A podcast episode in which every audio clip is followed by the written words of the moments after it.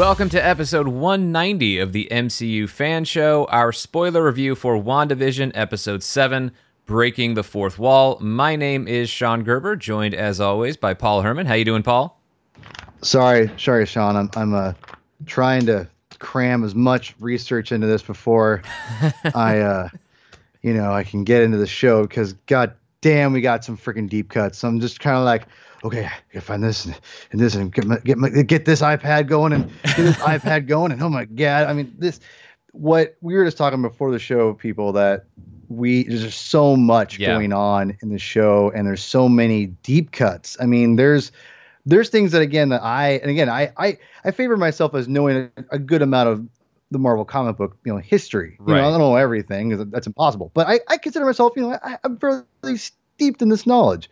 And there's deep cuts where I'm like, what was that again? Oh yeah. So Mhm. I mean, it's like I have to get the books out and it, start figuring out where where to go. So I mean, it's it's cool. I mean, in the show, I think the one thing the show has done, I've always wanted the comics to or the movies to do even better was give more reasons to dive into the comic books. And to be quite honest, I think the show, especially these last couple episodes, have done the, a better job of doing that than like a lot of the movies have in the last like 10, 15 years or whatever. So it's pretty cool. It's really cool. I mean, this episode, this series is brought to you by WandaVision, or not WandaVision, rather Marvel Unlimited, an unpaid sponsor of the MCU fan show and I guess WandaVision, all same company, I guess, for them. Um, Sure. But this is certainly something that warrants that. And this episode certainly sent me diving back into Marvel Unlimited because I've I can't remember everything I've read, and there's still plenty of stuff I haven't read because you're talking thousands and thousands of Marvel, com- tens of thousands of Marvel comics, many of which are available on Marvel Unlimited, free plug. But Yes. it's it's crazy just how much this show is weaving into the comics while also doing definitely doing its own thing and charting its own course and being the MCU, which is not like for like with the comics as we know. But before we get into it and expand on all of those ideas and go through this episode beat by beat, as we like to do on MCU Fan Show, make sure you're following us at MCU Fan Show, all those places you can Instagram, Twitter, and Facebook. And if you are enjoying the show and are on Apple Podcasts, we would greatly appreciate a rating and review. Many of you have gone ahead and done that, and you have said some very, very nice things, which we always appreciate. Uh, I read them Yes. all, and it's very nice to see uh, that you, many of you, are enjoying the show. So thank you so much for taking the time to share your feedback with us. So this episode, episode seven, Breaking the Fourth Wall, written by Cameron Squires, and the title, Breaking the Fourth Wall. Obvious enough, this is the 2000s era. I mean, they were breaking the fourth wall last week with the kids doing Malcolm in the Middle stuff uh, in episode six, but this is more of the modern 2000s era, Modern Family, uh, where breaking the fourth wall became a common staple of sitcoms, whether you're talking about Modern Family, The Office, Parks and Recreation. So, this is definitely the space that we are playing in this week. And the fourth wall, I think most of you know what that is, but just in case you don't, the fourth wall is the camera. So, when you're looking at a set, you see three walls left, right, back. The fourth wall is you up front. They're talking directly to you, the audience, or an interviewer uh, who may not be exactly who you think they are initially until you find out later in the episode. But we'll get to that. We start with a cold open. Wanda is waking up from her Halloween hangover. There are hexagons, of course, because what other what other shapes would there be on the bedspread? And this was a clip they actually released earlier in the day. Uh, Wanda saying, Look, we've all been there, right? Letting our fear and anger get the best of us. That's totally what she did when she expanded the hex. And she even says, intentionally expanding the border of the false world we created. The key point in that line for me is not expanding the border. We saw that happen, but this is Wanda acknowledging that she created this world. And that's where what happened last week was a bit of a revelation because she's been saying, I don't know how all of this started. And there's still some truth to that of not knowing, and because maybe it's not so much the how as the why that remains the mystery here. But as far as how she physically did it, how it physically started, probably in a way that looks exactly like how she expanded it. So Wanda Yeah. is acknowledging her own role in creating this world, um, and but it also shows the other key part of this is she knows she messed up. She feels bad about this, like she's disappointed in herself. She's trying to rationalize it a little bit, but she's disappointed by herself. Um, we get the bit with the kids, the you know with the controllers, which was great by the way, going from I don't know, like I saw the N64 trailer, you see the Atari, then it goes all the way back to before video games, and they just have Uno cards, which was great.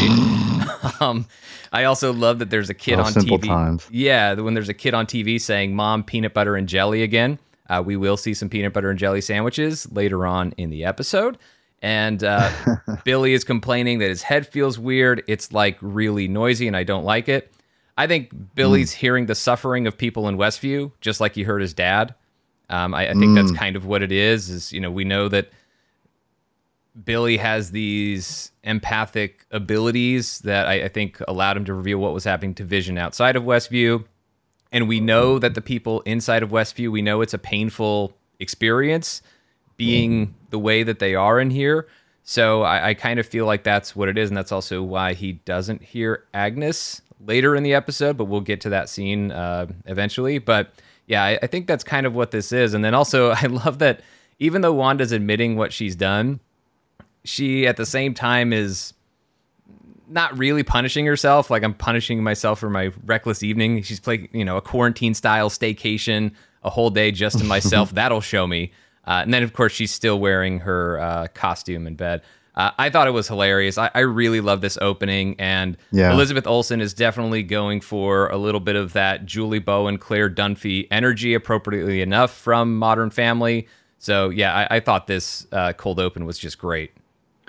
It was a very the way it's written the way it's performed it's perfect setup for kind of the confliction of of wanda. And again a kudos to everyone involved of the creative side as as bringing out the story and the dialogue and everything. It, it's so perfect for this character and where they're going and it's so well orchestrated. Like every episode and is just so well weaves into each other even though it's a different era different dynamic and different setting that every all the writing and that is bringing the story all together and all the dialogue that they're giving Wanda and Elizabeth Olsen is just nailing out of the park. Mm-hmm. It's it's just really really impressive. I, I go back and I and I I'm a broken record about it, but I, I it just needs to be emphasized more and more. You know, again, I I love the comic books and I love and that's what I, I cling to and that's why I watch these shows. But I have to say, on a pure level of just what we're seeing for television, the television medium, I'm really impressed how they're able to bring this out in this unique way. And it's a very creative way. And I, I gotta say, it really is impressive. And I just can't, I, I gotta praise it every single time it's nailed well. And they've got, it's such an inspired idea that I just, it's, it's awesome. So with this scene, I agree. Like everything you said, I, I, I thought was really interesting it's just like she still had the costume on underneath. And so that again, what does that mean from a, a, a double meaning? Like one, she you know, she had the Halloween hangover, but like she's still clinging on to like this, that idea, right? Like even though she's trying to like cover her you know, throw it put it underneath the rug, if you will, uh whatever. She still has these powers. She still is embracing this side of her that, or is inside of her that she just is trying to like ignore, essentially. So, it was really cool to have all that there plus with all the with all the uh, humor they had with uh, the way that she's performing the char- the the show and, the, and the character I mean, and everything the It's great. disappointment and like disgust in herself when she just puts her hand Yeah. on her face when she wakes up and realizes she's still wearing the costume, I thought was hilarious. yeah He's just yeah no yeah yeah. Well, there's good. It- there's another really good line. Like it's it's a small sitcom line, but it's clever and it's fun. Like when she heads downstairs, Tommy and Billy are fighting over a control or the remote, and you see, uh, and Tommy says like I was I got it first, but then Billy makes the point like you always have it first. Like of course he does. He's speed, Mm. so Tommy's always gonna have whatever it is they're fighting over. Tommy will always have it first. Yes. Yeah, and so there's there's a lot going on there and I think it's such a you know and I I personally don't I had I don't really watch sitcoms anymore and I pretty much stopped watching sitcoms right around 2000 essentially. And so I never watched The Office. I never watched Parks and Recs or, or or whatever. I watched a little bit of Modern Family in the first season, like maybe the half the season, but that's it. So a lot of these shows I just aren't really my thing.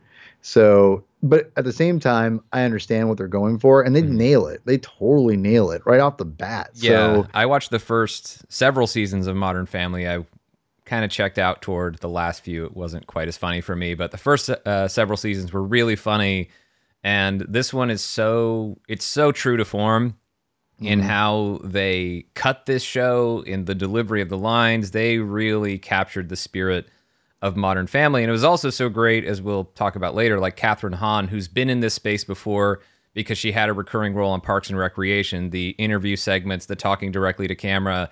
Um, I, I thought she was as amazing at that as she always was. So they did a great job being true to form, but there's also stuff going on here that is not as immediately apparent if you're just watching the show. Like when Wanda goes to serve herself breakfast, you see that the milk is changing. It goes from almond milk to various form dairy milk and various forms of packaging and everything. Um, and I love at the end though how she like smells it before she takes a bite. It's just awesome. um, that quick little sniff before she chows down on the sugar snaps, I thought was great. I didn't really see any clues on the sugar snap or Easter eggs on the sugar snap cereal. I mean, obviously the word snap has a certain meaning in the MCU, but um, there's just a clown on the box. Although she did just turn a bunch of sword agents into clowns at the end of last week's episode. The marshmallows, I don't really see Infinity Stones there. They look exactly like the marshmallows from Lucky Charms to me. Um, There is at one point though like a missing kid on a milk carton, which I know was a common thing of that era. But I'm also wondering, is this Agnes's kid? Maybe if there's a kid involved, I don't know, because we actually see that visual right as there's a newscast talking about. Uh, I hope your little ghost arrived home safe last night. So it is interesting for that to that line to land on uh, the visual of the missing kid, but it may be nothing at all. But that's the speaking of that news broadcast you can't re I can't hear it. Like I turned the volume up, I can only barely hear it. I can't make out the words, but with subtitles, that's where you see that this news broadcast is playing as Wanda is serving herself breakfast. And it's somebody named RJ saying, Good morning, West Viewans. Thanks for tuning in to WNDA. Uh, so that's a Wanda network name. Uh, not a, and also I guess NDA, non-disclosure agreement. Nobody's allowed to say anything, but I think it's more about Wanda. Um, and the, the newscast says, not a thing weighing heavily on your conscience. I hope your little ghost arrived home safe last night. It's always such a treat to see those creepy kiddos out and about once a year. That line almost feels like a reference to what Pietro, whatever his name is, said last week. Talked about the Holly, the holiday cameo for the kids. Uh, then they finished the newscast. Later on, we'll hear some tips on how to resist the temptation of all that leftover candy or just eat it all. And I think that's a recurring theme throughout this episode. This is where Wanda's at right now is this crossroads of do I resist the temptation of staying here? Do I move toward doing the right thing and, and taking all of this down as much as Wanda has the power to take all of it down? And we know that there is someone directly in the way of that now. For sure, we know that. I mean, we already suspected it, but now we know for sure at the end of this episode. But then there's that other part. Do I resist temptation or do I just give into it? And I think this newscast sets that up. The ad for this week sets that up where Wanda is at this point where she needs to make a choice about exactly what she wants to do.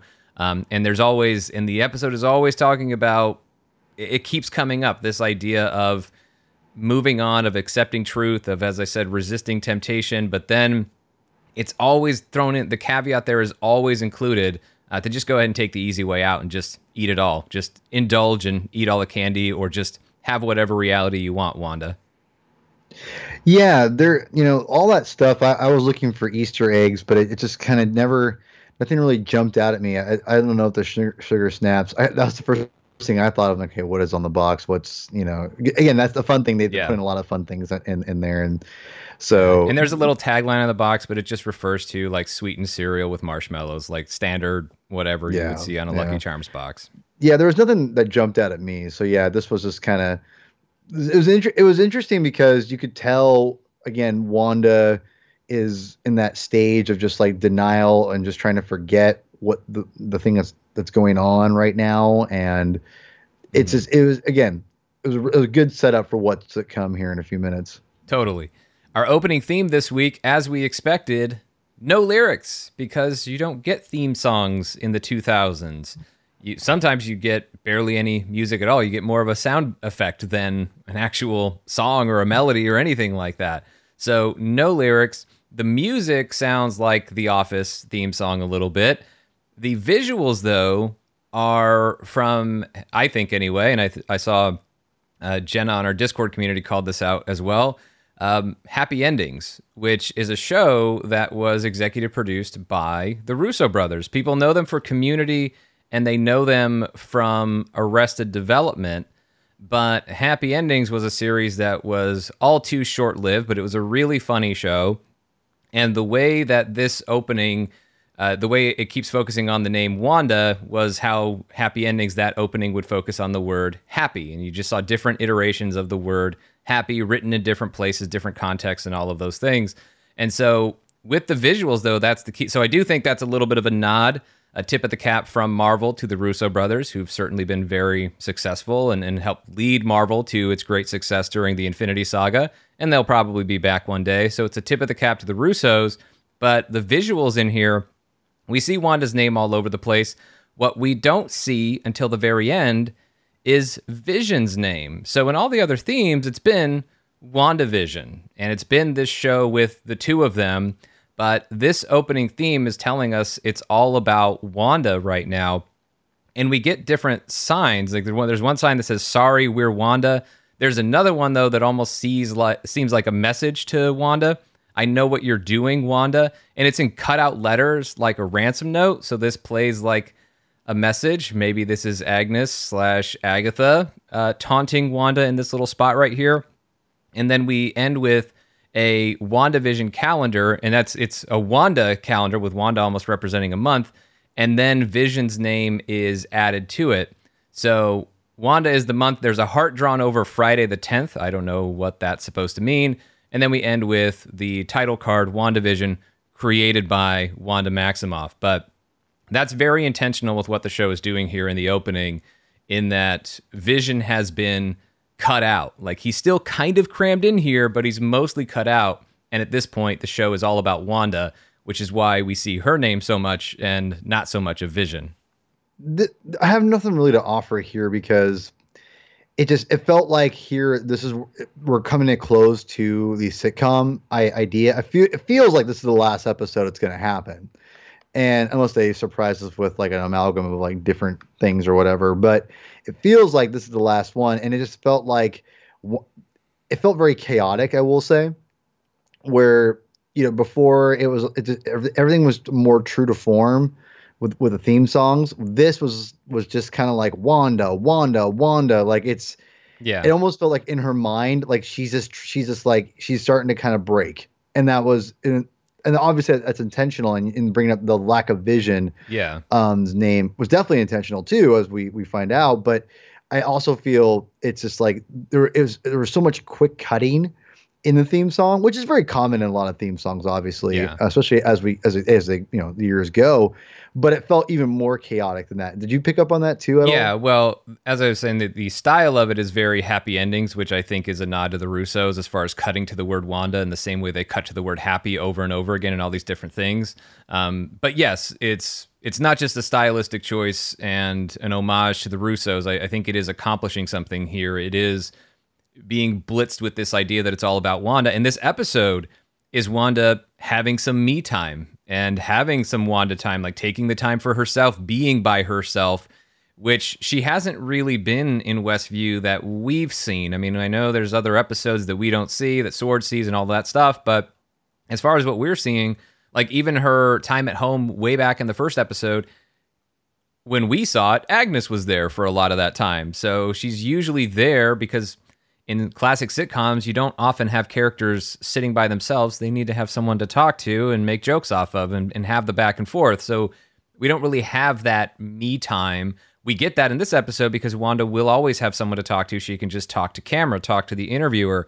So this is that whole thing. It's it's all. I mean, it goes into the Nexus ad that we'll get later.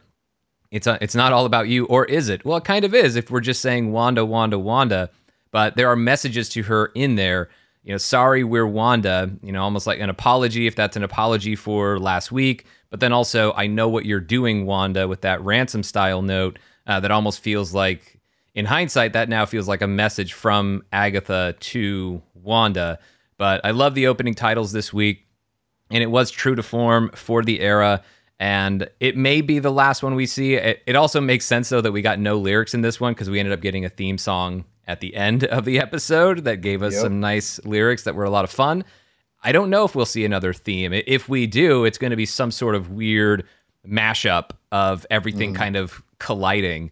Um, I wonder if we'll get like a remix of all you know some of these previous themes kind of mashed together or something like that. I don't know. Yeah. So uh, we have a sword temporary retreat coming back from the opening.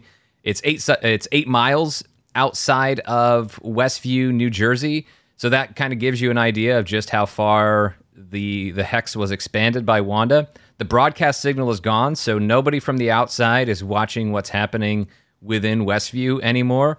And Hayward says they launched today, but we don't see that launch. We don't see Hayward or this group of sword agents ever again at least not in this episode. Presumably, we will see them in the next episode to figure out what exactly it is they plan to launch and, and how they plan to get inside the hex. Uh, we instead cut to the circus that we saw everything the sword base camp was turned into at the end of last week when Wanda expanded the hex. Vision wakes up, he sees the clowns, and then that sword agent who was kind of a goon and not very nice to Darcy, he's here, uh, which we knew he didn't get away because he was kind of running for a car and they all took off without him. Uh, so we knew he was doomed to this fate. Um, but he's here as the strong man and he's still a jerk. Darcy is the escape artist. I loved it. That that bit where she's talking to camera, how she applied for the bearded lady job uh, was really funny. But like that alabaster complexion isn't fooling anyone. Uh, when Vision is trying to talk to her and she's just like, "Can I?" or staring at her, "Can I help you, creeper?" Uh, but Vision remembers. Vision is, and wonders why Darcy doesn't. Although I mean, he thinks he, of course, knows why. Uh, you don't remember me from last night. We locked eyes. There was an unspoken understanding. Darcy just says hard pass. Uh, but yeah, this little bit. I mean, there's more, of course, a lot more between Vision and Darcy. But I liked this little opening, and and we were all wondering exactly who Darcy was going to be in this reality. A lot of people guessed maybe a waitress because Kat Dennings, of course, played a waitress in a modern sitcom, Two Broke Girls. But I think it kind of makes sense that she is an escape artist because she needs to fit within the theme of the circus that Sword was turned into. But maybe that will be a role as far as helping some people get outside of Westview or undoing all of this. Is if Darcy is the escape artist, maybe she will provide herself or others with the benefit of escape. We'll see. Yeah, I don't know. It, I'm not Darcy's biggest fan, so this stuff was just kind of like, all right, let's get going. Let's go.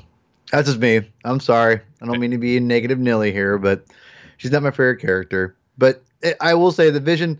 Anytime Paul Bettany on Vision or on Vision is Vision on screen, I'm fine.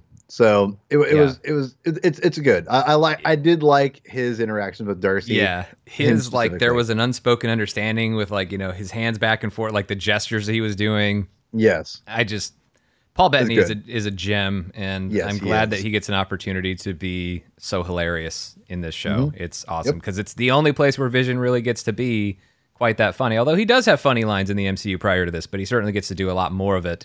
Uh, it doesn't just have to be dry wit; it can be just plain silly. Uh, and I, I just love having Vi- Vision getting those opportunities, and Paul Bettany, of course, getting the chance to portray them. So back at home, Wanda wants to know if the kids have seen their dad. They haven't. And Billy asks if Wanda wants to go look for him. And she just says, Well, if he doesn't want to be here, there's nothing I can do about it.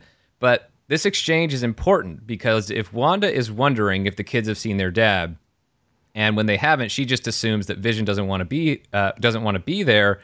Remember later on, Vision assumes that Wanda is the one impeding Vision's path home. Obviously, Wanda's not doing it. I don't think she's lying to the kids. I think that Wanda thinks that we had a fight. He took off. I saved his life, but uh, he doesn't want to come back. So forget it. He doesn't want to come back, and that's it.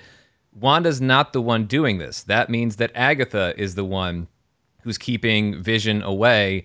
Um, and that is part of a- an emotional manipulation. I mean, obviously, that manipulates Vision, but it's also an emotional manipulation on Wanda because now Wanda is feeling sad and rejected by the person that she loves because she is under the assumption that Vision is choosing not to be there with her. And that's not quite true. That's not quite what's happening.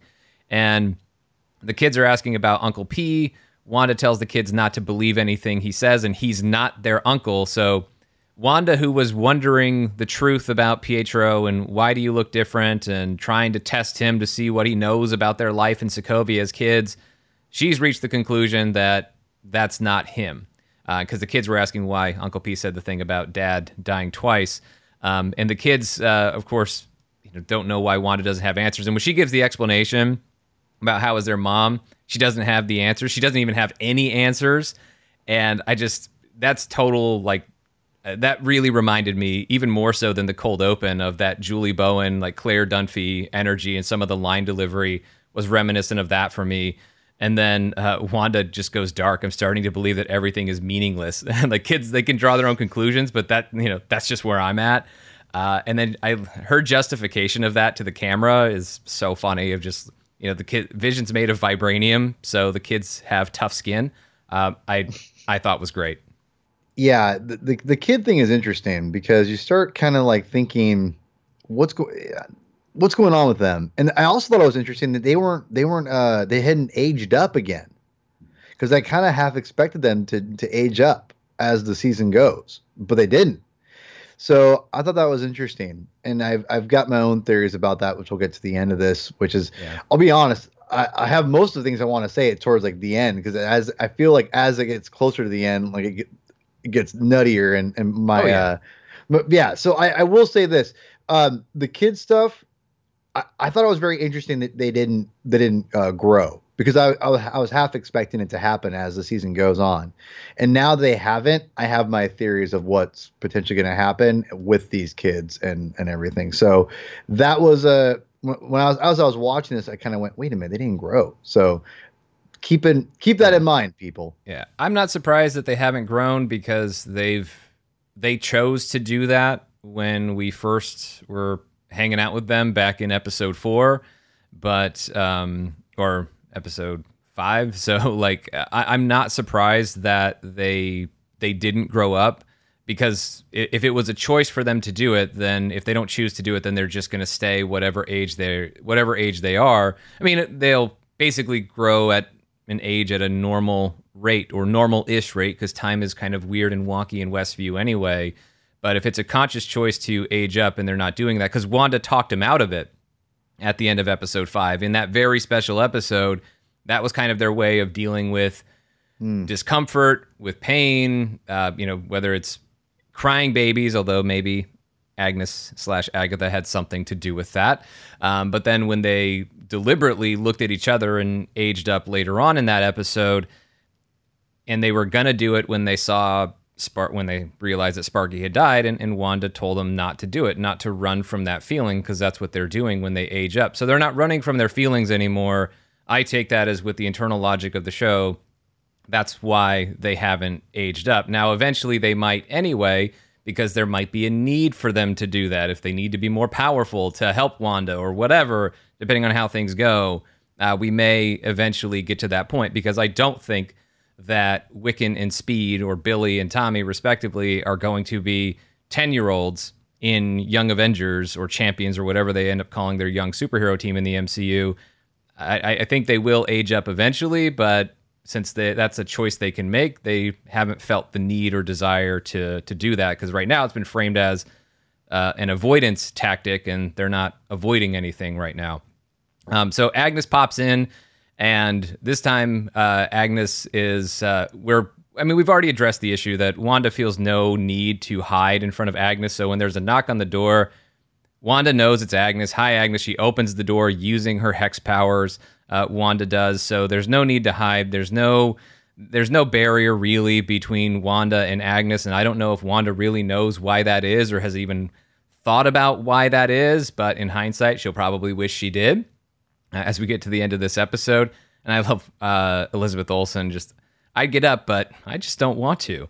And uh, Kathryn Hahn is just so good here. Like she is right at home. I mean, she's certainly been in this modern sitcom as well as comedic film. She's been in this space. She's an amazing dramatic actor as well. So it's not to take anything away from that. She is just immensely talented in all things. But when she's her bits of cut uh, when she's talking to the camera, like Wanda being one split end away from cutting her own bangs, uh, and when she tells the kids like I don't bite.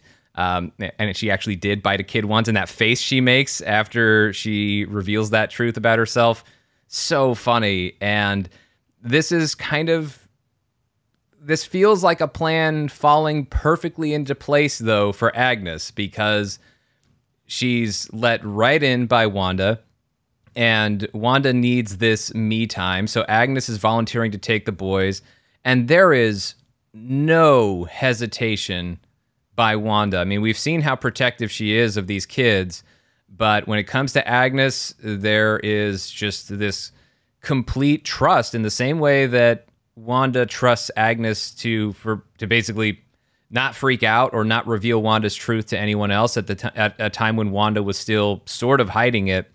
She immediately trusts Agnes to yeah, go ahead and, and take my kids, um, and not just like go ahead and do it, but like please do that. Like thank you for suggesting this idea because I just need to be by myself for a little bit.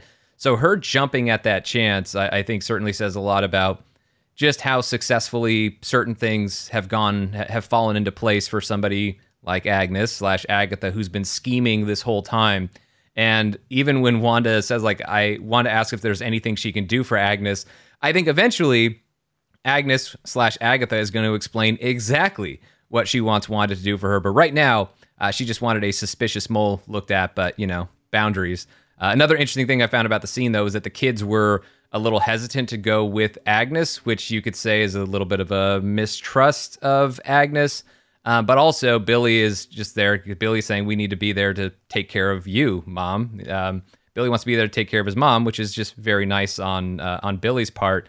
But this scene just felt like, yeah, we're gonna get we're gonna learn the truth about Agnes because she's been after these kids and after other things, um, and she gets them very easily here too easily. Yeah, this was this part was very interesting to me because again, going I don't want I'm not jumping to the end, but right now I start kind of seeing a little bit of what's going on and the fact that but to me as you immediately know and we already know this already because the we're on episode 7, but there's a natural trust that Wanda has with with Agatha. And I'm just to I'm to plant that seed here because I don't think that's unintentional. Like I don't think that's there's a reason. Some somewhere some line, you know, somewhere somewhere somehow there's a reason for that. Again, I'm not, I'm not getting too far to the head here, but the the kids their apprehensiveness it it's interesting because later on it pays off as we we know. But yeah, they're they're kind of hesitant or whatever, and uh, I don't know. To me, right here, it is kind of the overemphasis of we gotten all season of her naturally accepting Agatha. I think that's that is not a, a just a oh we need you know this needs to happen or whatever to set up whatever going forward. I think there's a reason there, one way or another, um, a natural uh, trust there. So that was very interesting, and I think that the again going back to the comic books, Agatha Harkness and the with the kids and everything, like she was a big part of those kids' lives in the comic books, and at least from the early age. Which again, we'll go and I see. I feel I, am not trying to get too far ahead here, but it it does all play into this a little bit, I think, and it, it definitely set me up. I thought it was it was interesting when I was like, oh, she's taking him like by herself for like I think on on screen for the first time, whereas before she was helping Wanda always in the same room this was the first time I think that she took them. Correct? Is that right? So yes, this is by, the first time. Yes, this is the first time that she has had those kids unsupervised, where she is the one completely supervising them all by herself.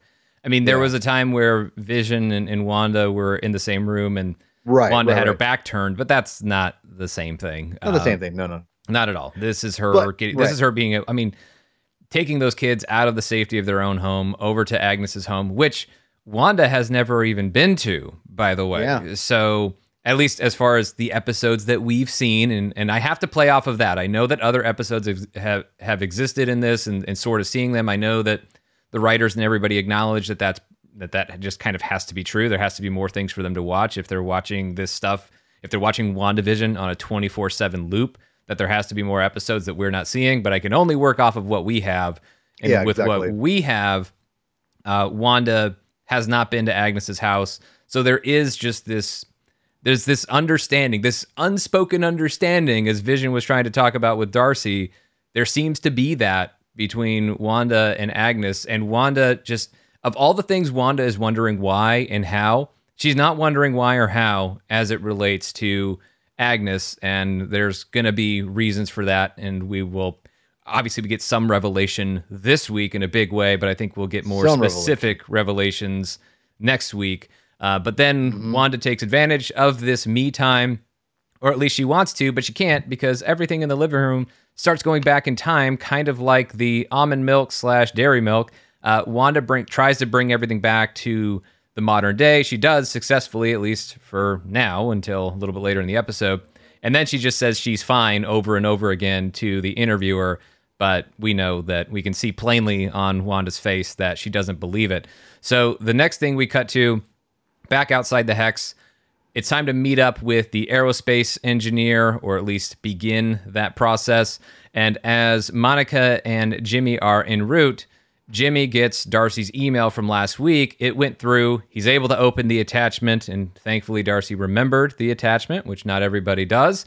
So, Project Cataract, uh, it was indeed, as we suspected, Hayward slash Sword, or some members of Sword. They were trying to bring Vision back online. So, this is what we suspected when Hayward told his whole story about his nine day old footage that he only just had authorization to share, and it was Wanda, out of her own grief, that caused her to disregard Vision's wishes. No, that's not what happened. It was Hayward and Sword who were disrespecting Vision's wishes by trying to turn him into exactly what Vision did not want to be in death, and that is to be revived as a living weapon. And Wu says that nothing worked until Wanda stole Vision's body that conclusion is shared by Jimmy Wu and Monica. And it's interesting though, because I'm like, well, that almost points to maybe Hayward was the one who leaked the information to Wanda because if nothing's working, maybe he felt like mm. Wanda was the one who needed it, eh, or if he needed Wanda to fully bring back Vision, and then he just thought he could control a situation that obviously he was never going to be able to control because he was going to be hopelessly outgunned if he goes up against Wanda Maximoff. Obviously, he should have known that. Apparently, didn't. Um, if it was Hayward who baited her, but it might have been Agnes slash Agatha, uh, for all we know. So it does seem like, uh, of course, it doesn't just seem like now it's definitive. Hayward and Sword were trying to turn Vision into a sentient weapon. And Monica even says it plainly. Hayward wants his sentient weapon back. So the inciting incident that we suspected uh, was precisely that, as far as how a lot of this started in terms of the obviously other things already happened vision dying twice in infinity war and all of those things and all of the trauma that wanda has experienced all of those things have led to where we are now but the inciting incident for this story seems to be what sword was up to uh, and causing wanda to feel like she needed to go rescue vision and then she made another choice after that, and that's a moment that we still have to see. Um, but yeah, Hayward and Sword were were up to no good. Yeah, that that makes a lot of sense, Sean. And I think that's a good theory to go on. The fact that they were having they were failing at getting this different or getting Vision online, and they it makes sense that they leaked that to Wanda to have her freak out and see if her powers could somehow bring him back mm-hmm. or or make because because we, we, don't know how they leaked it because we just know that she comes in guns a blazing right and it like you know and tears it apart we what we could what we what we don't know and what we don't see is maybe they didn't maybe they didn't leak it but maybe they talked to her and said listen you know what would you consider if you would you would you be uh, consider yourself uh, able to help us bring vision back mm-hmm. so you know for for you and for us and and I'm not saying obviously Hayward's got evil, not evil or yeah, evil. You know what I'm saying? He's got bad intentions, but I wonder if it wasn't like they leaked it, but they actually sat down with her and explained to her what they want to do, and then she flipped out and was like, "No, you're not. He's yeah, not. He's not I, meant to be a I weapon." I doubt it was a, a sit down talk and, an explanation, but well. But, a phone call, a polite standing meeting. I don't think it was any of those things. Uh, a socially distanced gathering. I don't think it was any of those things. I Uh, I don't funny. believe that for a second. Like I think that because Sure. you would know the answer. Like, hey, do you mind uh, helping us bring your husband back to life? No. Um, I mean, unless they were saying like, we found a way to do it. We just need your help, and then you Yeah, two. see, it mhm, would yeah. okay. So like, yeah, obviously not as part of the sentient weapon program, but I could buy the idea of like, well, we've done most of the work to bring him back, and we want to bring him back for you. You just need that. We just need that last little piece, but I don't think so because she's very angry, and so I, I think maybe they they leaked it to her, but it's not. It doesn't have to be Sword. It could have been Agatha slash Agnes, and I'll explain more about that uh, as we go on later in the show. But uh, the next thing we see, of course, is we we meet up with Major Goodner, not Blue Marvel, not Mister Fantastic, and uh, we see that this uh, the vehicle that Monica wanted was there, and we know that there are still people who are loyal, as Major Goodner points out, within the military, within Sword, people who are still loyal to not only Monica's mother Maria, but Monica herself. And Goodner actually talks about building the rover to Monica's specs. So that points to the idea that Monica is the aerospace engineer, um, and maybe she's been referring to herself the whole time. Although I'm not. I mean, look, she was already the aerospace engineer to some extent because she came up with a design idea of what this thing needed to be and what it needed to do. And then she sent it off, and then I guess Goodner and her team they went ahead and they finished the engineering process and actually built the thing based on Monica's design. So I, I the only thing I don't know is is Major Goodner the one who really finished engineering this thing, or is she just delivering it? And there is still an aerospace engineer who's back at a lab somewhere, although they don't refer to anyone else still being back at the lab. No, like wishes he could have made it, whatever. Uh, we don't get anything like that. So it may be kind of as we suspected last week that there's just there's no major character being revealed via this aerospace engineer. I mean, for all the talk of Reed Richards, Blue Marvel, for anybody else potentially who could be in this role, that this maybe is not going to be quite the revelation that some expected it to be, which for me is is totally fine. I don't particularly mind that the Fantastic Four are not introduced in this story, or at least they haven't been yet. And even if they're not gonna be, totally cool because that is its own event that that could very mm-hmm. easily overshadow this series that is about Wanda and about Vision. So let this be and Monica Rambeau and Agatha Harkness. Let this show continue to be about the characters who are our main players here in this story. And we can this is the MCU. We can always introduce people later. You could always do a post credit scene at the very end of the series that shows somebody else in a lab, and you can do that at that point because it's not overshadowing the story because the story's already been told, and now we're starting to look ahead. But anyway, the vehicle looks cool, and it's uh, I, I don't mind this not being like a major reveal of a brand new character entering the MCU for the first time. Yeah, no, this was I, I wasn't surprised, and, and you know it was it was nice to kind of just get some you know get that out of the way, but also again what this big vehicle and all this stuff. I'm like, okay, well, what's going on here? It, it, it was I wasn't surprised, and I, I think that these these big reveals, it'd be nice if they kept things under wraps and could like drop a big reveal like that. It's it'd be almost impossible. I mean, Yeah. with with a, with a big role. I mean, even if it was someone like Blue Marvel, Adam Brashear, or whatever Brashear, it's it would be it would get out. It just would get out. It's too, especially if it again if they're a reoccurring role, you know. So yeah, Well, there were But- so many leaks about this series that I have a hard time believing that's one they'd be able to keep secret. Um, Ex- ex- well, exactly. except for you know with Blue Marvel or Adam Brashear, like that one I could kind of see it because it is a more obscure character, and so it's it's easier to keep secrets when it's stuff it's information that nobody's really looking for. Um, but still, a lot of this stuff finds a way to get out. But I don't mind that this wasn't a big reveal.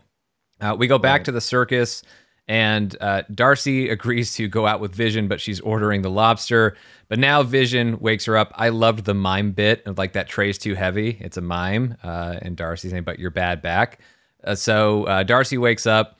I liked her bit because she was invested in the show that she always secretly wanted a guest spot, but that sucked. Another reference to this experience for people who are under this uh, hypnosis or whatever you call it, this manipulate, this mental and emotional manipulation within Westview. This is not a pleasant experience for those who are under this spell. And then, of course, Darcy suggests they take the conversation on the road and they get away in that funnel cake truck from last week. Vision's first question, I love how it speaks to his priorities. Are my children safe? And uh, Darcy, of course, can't answer that question. She doesn't know. Vision wants to know about the imposter Pietro. And of course, Darcy doesn't know.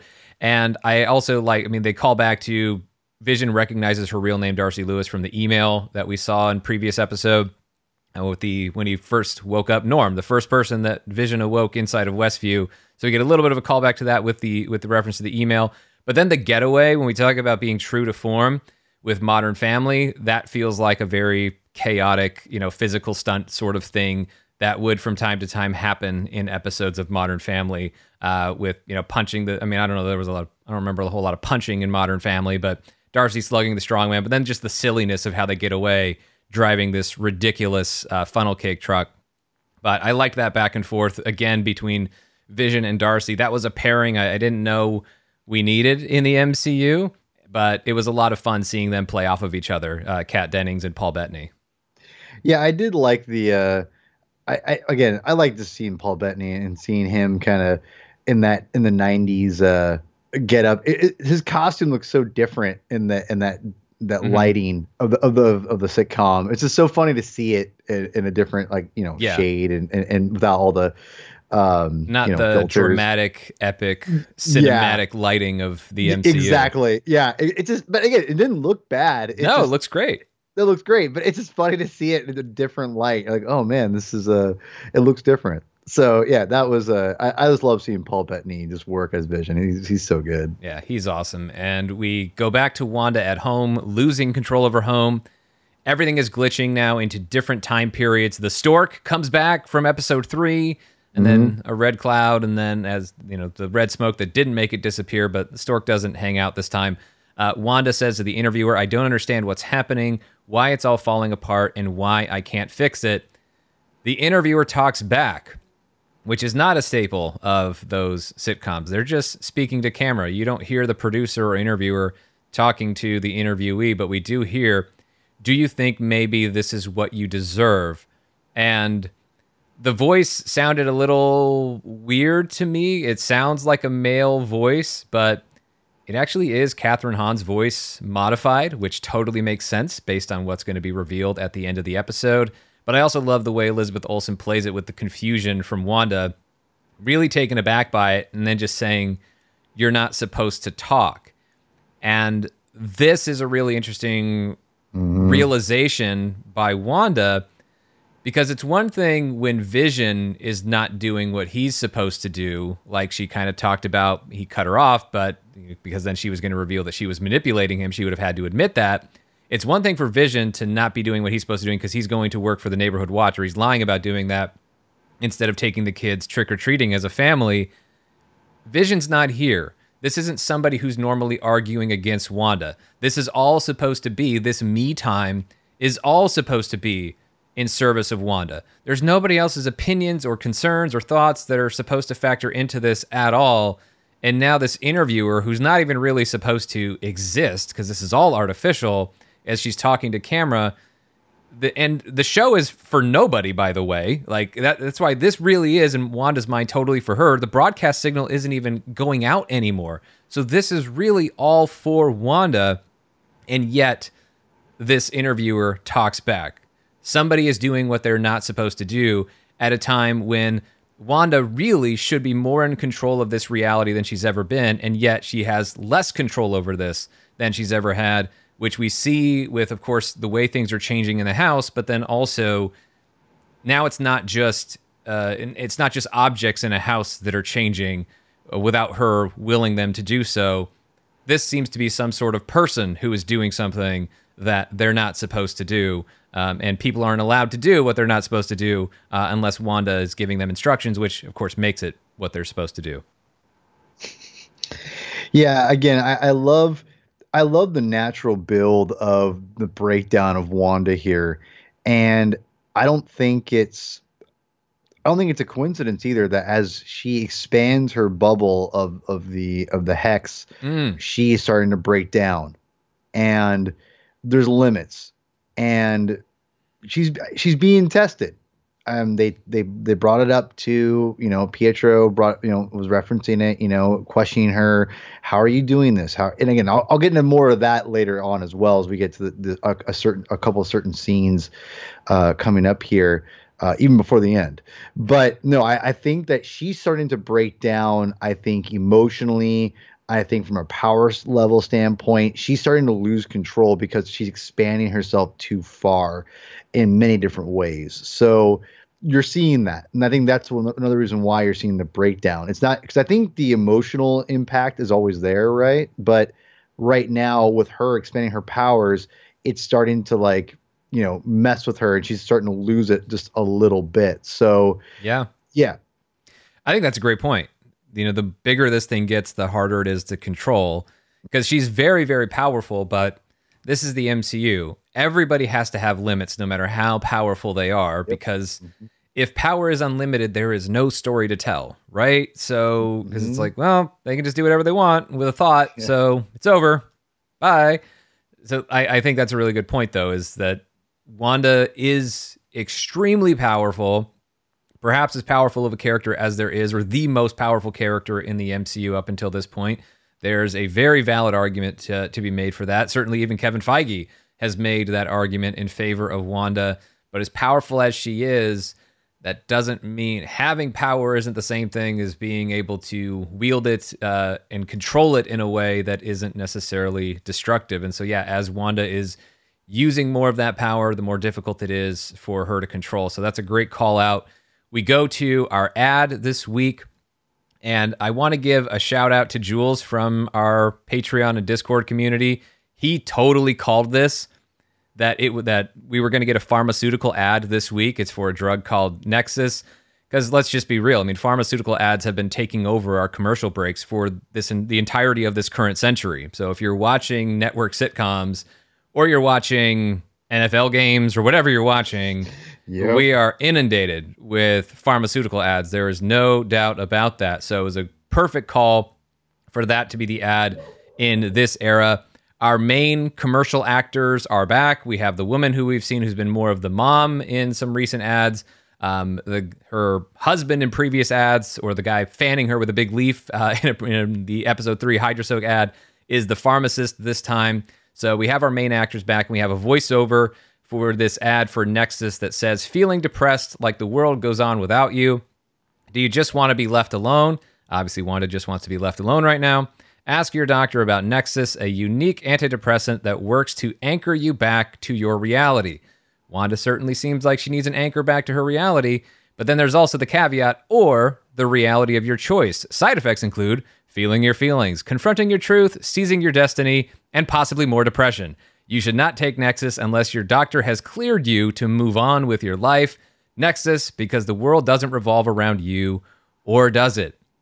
So, what does this mean? Well, as we discussed last week with the Yo Magic ad, the ads have transitioned from being the terrible trauma tour of Wanda's past to really now focusing on how it's affecting her present. So, Yo Magic was kind of about the current doubt that's the snack for survivors because her magic doesn't work on the dead and she's having these current she was having actively those doubts about Pietro because her ma- he can't be real because my magic doesn't work on the dead. I cannot have brought back Pietro and of course doubts about Vision and what his status would be were it not for this existence of this TV reality of Westview. And so Nexus is just the ad that Wanda wants. It's just the it's the solution to the problems that she's having, or at least it seems like that. She's not feeling anchored to her reality. It's spinning out of control. So this ad comes in that offers a solution, how to anchor to that reality, but also or a reality of your choosing. So Wanda needs to be at peace, but she isn't.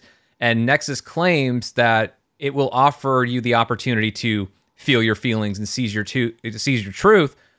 But it promises uh, what it promises isn't really the healing that Wanda needs, which is not a commentary on pharmaceuticals and, and treatment of depression in general, specific to this show and what's happening right now with here with Wanda, is that it's offering a solution that feels comfortable, that feels like this gentle surrender, but it isn't really because it's still treating reality as optional for Wanda, and that's part of the problem that she's having. and it's telling it's telling Wanda, well, the world doesn't revolve around you, or does it? It does if that's what you want. It can mm-hmm. anchor you to reality or the reality of your choosing. Like I was saying before, with the comment about candy, that you can tips for how to resist the temptation to eat that leftover candy or just go ahead and eat it all. That's kind of what this is. Nexus will help you move on with your life and get back to reality, or it will just help you stay in this reality that you have chosen for yourself, Wanda. Who cares if it's true? You get to seize your truth by choosing what your truth is going to be. So, Nexus is offering the opportunity for Wanda to move on and move on in the right and healthy way, but it's also offering her the easy way out of just stay where you are and we'll make this better for you so it won't quite be as, as crazy as it feels right now. Yeah, this was uh, the ad that as I was watching it, I was laughing hysterically because oh my god, they nail it. oh, Oh, my god. Oh my god, it's like so perfect. Oh, it's so good. Um, I mean they've nailed all the ads, but it just was. This was almost. It almost was too real. You know what I mean? I was like, man, this is this is almost too much like I'm watching a real. I really wish they had thrown in like one of the, you know, I mean, I understand why they didn't because it's just bathroom humor, but there's a lot of gross side effects that are always thrown in Yes, to yes. those. Um, Yes. But also, a lot of those ads talk about, you know, side effects and conditions that could be fatal. Um, so it's like it's, Right. it's supposed to help you, but it might kill you. Um, yeah, Yeah, yeah, they, exactly. but the way they, the delivery of the side effects though was totally on point and Oh. obviously fitting for what Wanda's going through at the moment. Yeah, yeah. So this was as I was watching this, and they said Nexus. I went, wait a second. Yeah, same. I was like, wait a minute. I know this name Mhm. now. And I'm for those who are wondering that I'm gonna that are prepared for me to spout some like massive deep knowledge. This is something that I will admittedly, I did I could not place exactly where I knew that name. I've heard the name Mhm. a number of different times through different things or whether I be you know reading about something or I'd be reading a comic or what whatever. But I did not know exactly off the top of my head like oh this is what they're doing blah blah blah you know no no I I kind of just was like huh and it took me again watching some videos this morning I went uh, you know or I'll start here I'll start here when I first heard it, I went, okay, I, I need to go revisit that. But then my friends and I, we went and watched uh, Desolation of Smaug. It's a whole different story. Um, and uh, I was meant to research it later. And when this morning, when I got, you know, got around to it, you know, thinking, oh yeah, the Nexus thing, I saw a video on it and I went, oh, and I, I'll be honest, like, you know, what this could be, which is, this could be a number of different things, but you kind of brought up Sean. I didn't even know about what you brought up today, uh, with me Yeah. today before the show. So there was, I just want to say that this was a real deep cut. Mhm. Like this was, this was not something that a lot of just even people like me who, you know, read a lot of comics, you know, and know these characters pretty well, maybe not all re- either remember and know exactly what they're hitting on. You know, and again, this could mean multiple different things, but I didn't even go, you know, to us to whatever, um, to where I think it could be going. But there is the one thing that I will say that I think could benefit from, or not benefit, but rather kind of proves it could be on the right track. A theory is this could be emphasizing the nexus um, of all dimensions. Uh, so, which they have referenced in recent comic books, literally in the last like couple months.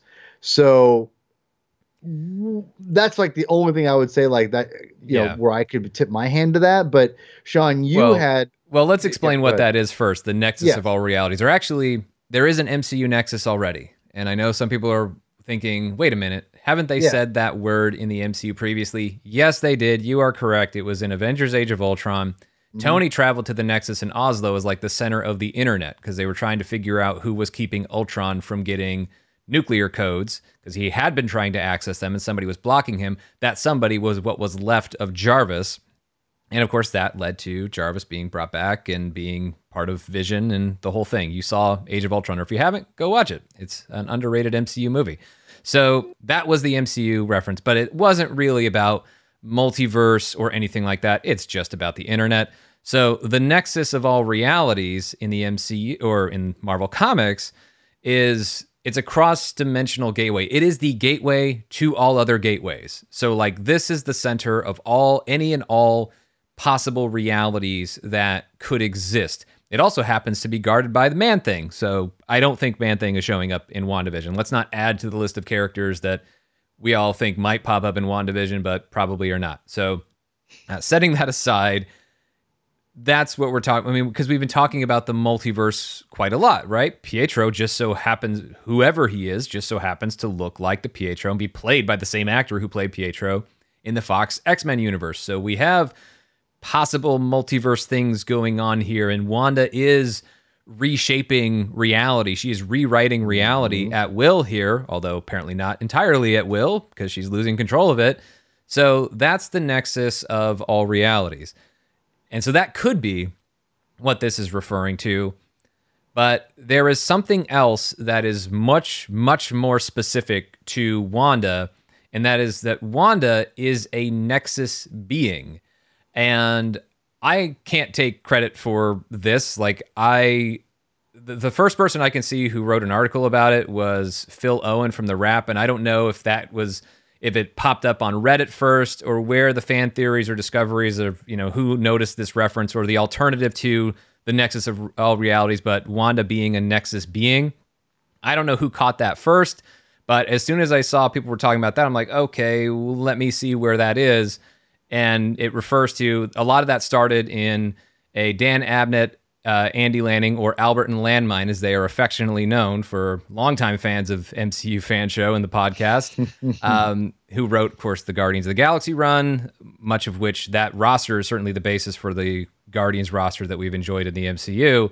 But they wrote a Scarlet Witch miniseries, a four issue miniseries in 1994 that explained how Wanda is a Nexus being. And they're basically beings who are they have the ability to affect like probability and reality within their dimension and only one of them can exist in a single dimension at a time but every single dimension every single parallel earth has their own nexus being and wanda is one of them and i'm going to leave it there for now because to really talk about that and how it could factor into this story of wandavision we'll have to wait until we get to the Agatha reveal uh, because in order to talk about it and explore everything, I don't want to jump ahead of where we are in the episode. Mm-hmm. So the nexus of all realities and the nexus beings are some of the things that maybe we're working with here, or maybe the name is just an Easter egg and nothing more. We shall see.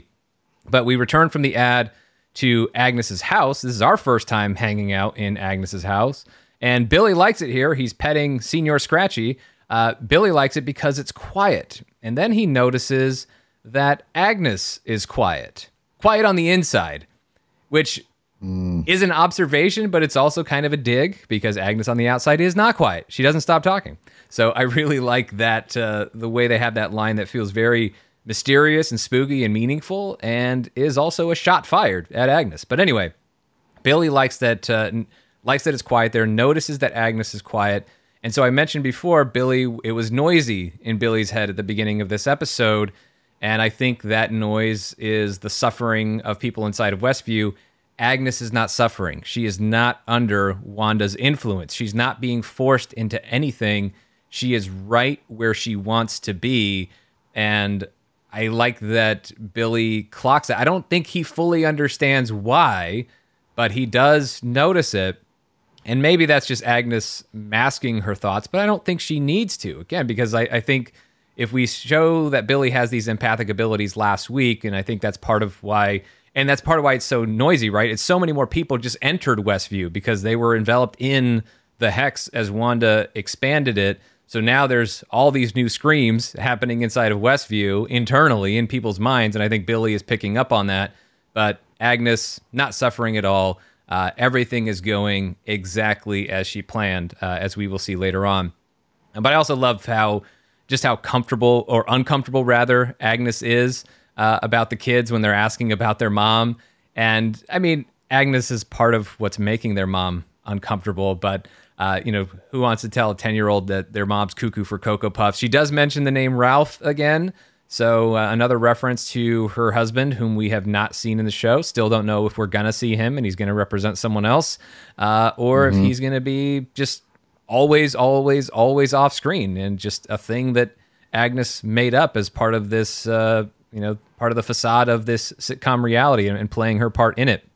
But I like that Billy was able to pick up on uh, how quiet Agnes is on the inside.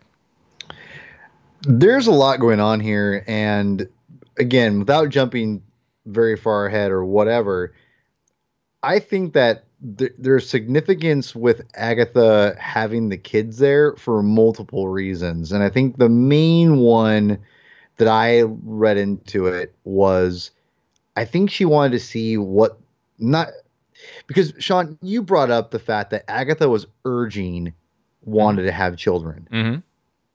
And and all you could also look into that as Agatha or whatever is in control of Agatha.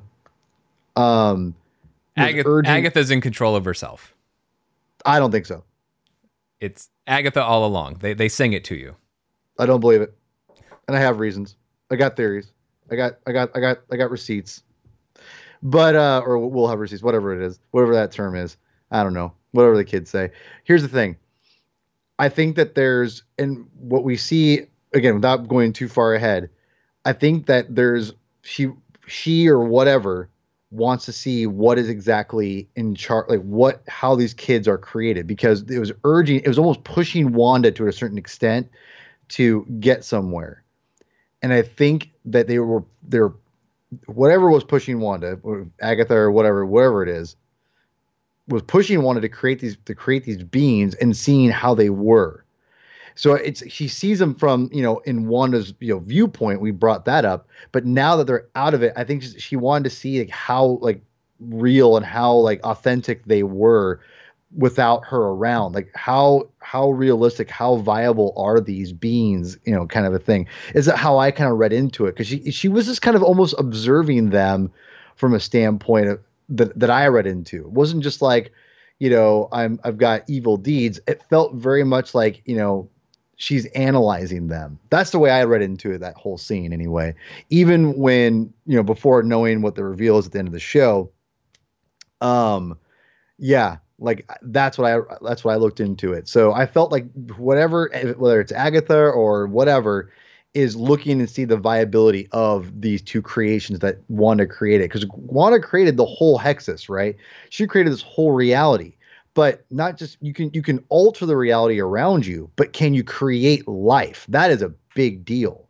And the fact that she's done this is is a big deal. And i think that we're going to get maybe a reason why potentially that agatha is interested in this how viable these these beings are. So i looked into that whole even before the reveal i thought it was very interesting on, on the, the way that scene read to me anyway yeah, I think she knew how viable the kids were and how viable they were going to be because that's why she wanted them in the first place. And, and, and I don't really think, I don't see her so much as evaluating the kids at that moment, as although she is a little bit taken aback at Billy knowing that she's quiet on the inside and, and being sort of suspicious of it, realizing, okay, yeah, this kid is pretty powerful, but it's almost like a warning to mm. Agnes to understand that she's not just dealing with a 10 year old. This is an extremely powerful 10 year old and, and not going to be quite so easy. But there's also that whole thing of manipulating them by just being nice. We're watching TV,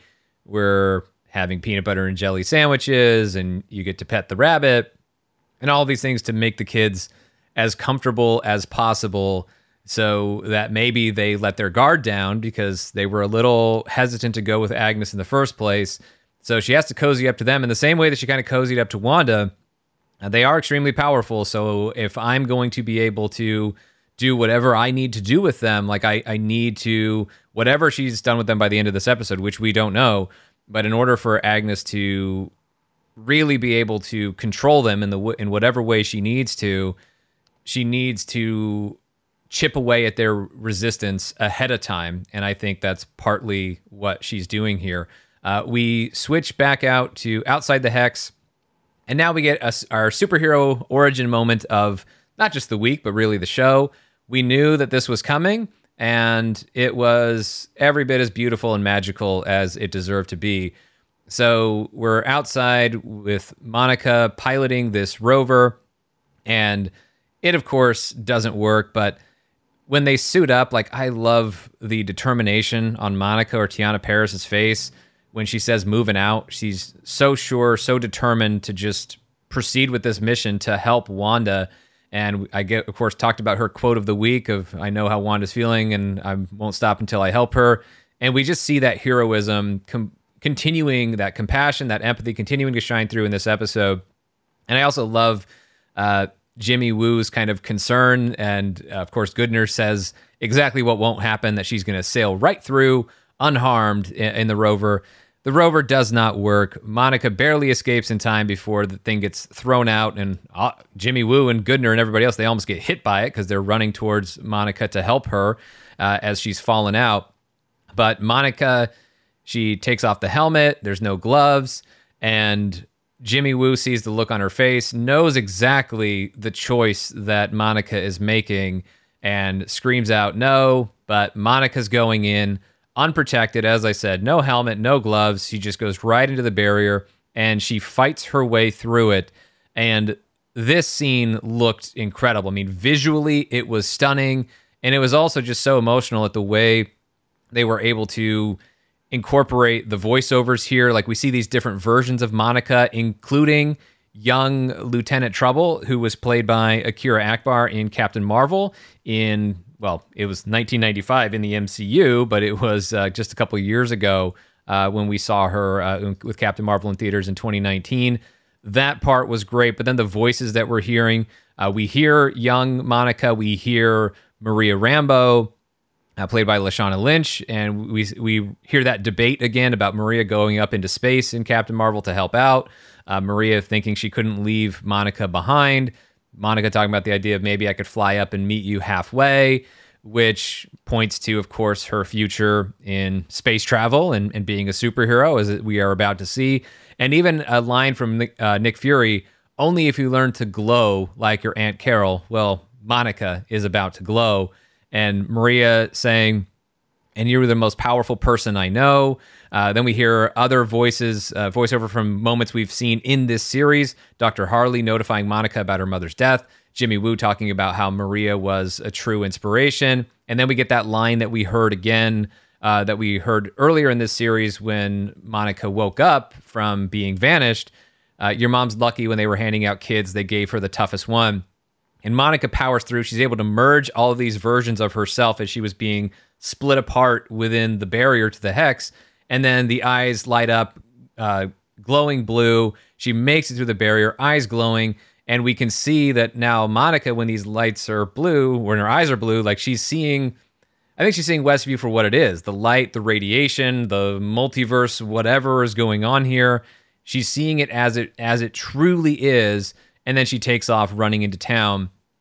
I thought this sequence was so good. I mean, the voiceovers and just the determination on Monica to power through all of this, as I'm sure this was a very painful experience, and we know what she was faced with as far as the reality of, hey, you've been through this twice already, and it's causing problems, and those problems are almost manifesting themselves in ways that where your cells are metastasizing and going into remission, similar to what you maybe notice on your mom's blood work who died of cancer. Everything that Monica is facing and everything that she's been challenged by, emotionally, physically, all coming to a head, and she pushes through for no other reason than it's the right thing to do. And she's in a position where she feels uh, that she can help and, and she needs to help. And I just absolutely loved this origin of whom mm-hmm. I think mm-hmm. most of us expect to be Photon in the MCU as the of the many selections you can make for superhero names for Monica yes. Rambeau her mom's call sign in the MCU seems to be the one, and her powers seem to represent that. Yeah, I think that makes the most sense. I mean, the, her mom's call sign I uh, telegraphs that, which is fine. I, I, like the name Photon actually a lot. I think that was the one, uh, the first one after um, her Captain Marvel moniker, I believe, and then she went to Spectrum more recently. Mm-hmm. Uh, I think so. I, I, could be wrong, but I'm pretty sure that that's accurate. No, this was a great scene. Um, I talked about it last week that how the origin of, of, of Monica is is really cool because again, this show is, is you know obviously meant for everybody, but I love how it can help teach not just kids but everyone that doing the right thing whether it it means like it kind of it looks uncomfortable at first and it could you know you don't know the outcome of it great things can happen from it still. And i think that and again you can become more powerful in a very again this is very thematic or heavy on themes from doing so and, I, and even though it's very literal here with with this i love that idea that the reason she got her powers is by trying to help somebody in the process and did not expect did not know what to expect when she went through that barrier one more time. Yeah. And I gotta love that. That to me is what I love. That's why I love superheroes in general, is what they represent and how that because they helped teach me morals and things and the right thing to do by reading the comic books and things like that. It was, it was those morals that the writers put in that I learned and adopted for myself as you know as I grew up and everything and just you know those things matter those kids pick up on those things they they see that like that's you know and adults see that too i mean not just kids but it's those are important things to put in in stories like this these morals these these themes these these myths or whatever these are what we love to see and help us kind of learn about the you know ourselves and and the world so so anyway this whole part was great i loved it and I love seeing the fact that she had her powers. It was, you know, mm-hmm. we we all knew it was happening. It was, I mean, they set it up last week, right? But it was great to see it in the context of what, I'm like, okay, so like, you know, through this this uh returning to the, the hex or whatever, she's got her powers, and you see that like it's starting, it it's going on. So it was cool to kind of see like okay we're not, it's not just going to go through and she's going to walk around like a nor- normal person that this was the first indication of like no she's she's changed so that was really cool. It's like it kind of sets up later on yeah. but also i think just going forward like now like you can kind of hit the ground running with the character. Yeah and it was true to the rules that they really set up last week. I mean we know from our comic book background of like well yeah monica Rambeau is a superhero. She was captain marvel before carol danvers was and photon and spectrum and these other superhero identities that she had. We know this is a superpower character in comic books. So the question wasn't really if that was going to happen in the mcu it was more along the lines of when. But even if you take out the external knowledge that we have from the comic books and just focus on what we've had in the story, they have been setting this up. Her lab results being unclear, or almost as if the labs had never happened, except for the blood work that ends up being revealed later. But even that gives us the math of this. Like, okay, well, you've been through it twice, which is a unique thing for Monica. Everybody else goes through it maybe once. Um, but she's been through it twice because she's gone in then out. But now they also introduce the idea that she can't go through again because something really bad will happen, which really points to because we know that she's gonna. We can tell because of Monica being who she is and who she's shown us who she is. We know that she's going to go back through, and the third time is going to be the charm, and that is in fact the way that it plays out. So you know they really were kind of straightforward in, in letting us know that this was going to happen, but it's about how they constructed it how they wrote this character, the beautiful dialogue that she has had. But even more than that, I mean, just the performance from Teyonah Parris has just been everything to really enrich all the wonderful things they've given this character to say. It's that delivery, the performance that brings it all home. And Teyonah Parris has just been so great in this series. And this scene was no exception at all. I just absolutely loved it. And I think that it's been such a wonderful superhero origin story that we have had baked into this show and one of the best MCU uh, introductions that we've enjoyed for any character with Monica Rambeau slash Photon slash whatever superhero identity she adopts, uh, which is probably Photon, but just in case there's anything else that may pop up that she may choose to use uh, at some point. But once that is done, I mean, Monica is running into town. We will see her again in the episode. But we have to go back to our road trip conversation between Darcy and Vision. And Darcy fills Vision in on everything that happened. Because remember, Vision doesn't remember anything before Westview. Darcy gives him the rundown of all that transpired, including how Vision died twice. Wanda killed him to save half the universe. Oh, but the bad guy rewound that and killed Vision again, and Wanda had to watch.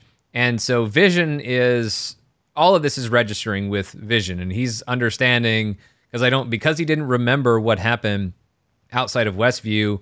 He couldn't really appreciate what Wanda had gone through. You know, he couldn't really appreciate that in, in quite the same way, which he will acknowledge uh, later on in the episode. But uh, they're also noticing something else as Vision is getting a history lesson for himself and Wanda. They notice that there sure are a lot of red lights out here in the middle of nowhere on the edge of town. So why are they being stopped? And then light turns green, but then the roadwork shows up, and Vision believes Wanda is creating these these impediments to prevent him from getting home. And I love Paul Bettany just being annoyed and saying, "I'm not amused." But uh, we also know the this other thing though is that what we know that Vision doesn't is Wanda isn't doing this because she's wondering why Vision hasn't come home. She wouldn't be wondering that, or if if Vision has even come home, and she wouldn't be wondering those things and assuming that Vision is making a choice not to be there if Wanda was the one preventing him from being there. So it's Agatha all along who's preventing uh, Vision from getting there. We know he can fly, and he will later, but he's in the middle of this conversation, getting this information that he needs from Darcy. Um, so as Vision is getting this history lesson, he's also wondering, "What am I now?" And that's something we're all still wondering, and Darcy is as well. Like she doesn't totally know. She says that she just assumed Wanda flipped a switch, but she doesn't understand why Vision can't leave the hex.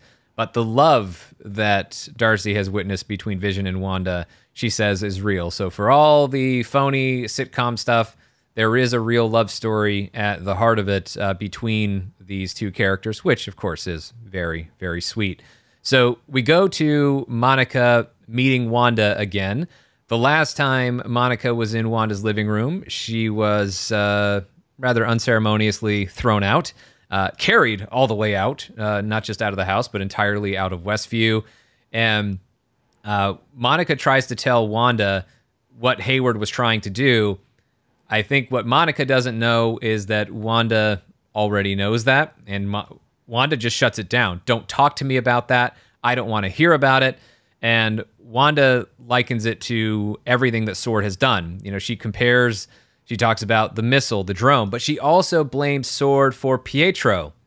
So here's Wanda not totally understanding like who her real enemies are. I mean, Sword is an enemy for something that she did know before all this started, what Sword was trying to do with Vision, but at the same time, she doesn't like she just assumes that Sword is the one and only antagonist. Again, she's not suspicious of Agnes and doesn't wonder why and hasn't wondered why she's so automatically comfortable with Agnes um, but Sword is not behind Pietro. Wanda assumes, though, that they were behind this imposter. And now Wanda sees, though, that Monica has powers because, in a similar fashion to Monica using her hex powers to take Monica or Geraldine all the way out of Westview, she uses that again to send Geraldine out of the house, but she's just holding Geraldine, or now Monica, up there. And Monica comes crashing down, full superhero landing, light up eyes, the whole thing. Uh, and Wanda is realizing, like, oh, wow, uh, this person has powers. I don't know if she is, I don't know that Wanda is intimidated by that, but I do, Wanda is certainly fascinated by this idea, taken aback by this person having these powers, and probably wondering exactly how that happened because there was no previous indication that Wanda would have had that Monica was going to have these powers. And, and maybe that's Wanda realizing that maybe some of what she's doing is just continuing to have effects that she didn't really intend. Um, but when Wanda is saying that everything that Monica says is a lie, Monica comes back and says the only lies I've told are the ones you put in my mouth, which is true and totally fair for Monica to say. But Wanda threatens uh, Wanda threatens Monica. Monica says, "Go ahead and do it. You can take me out."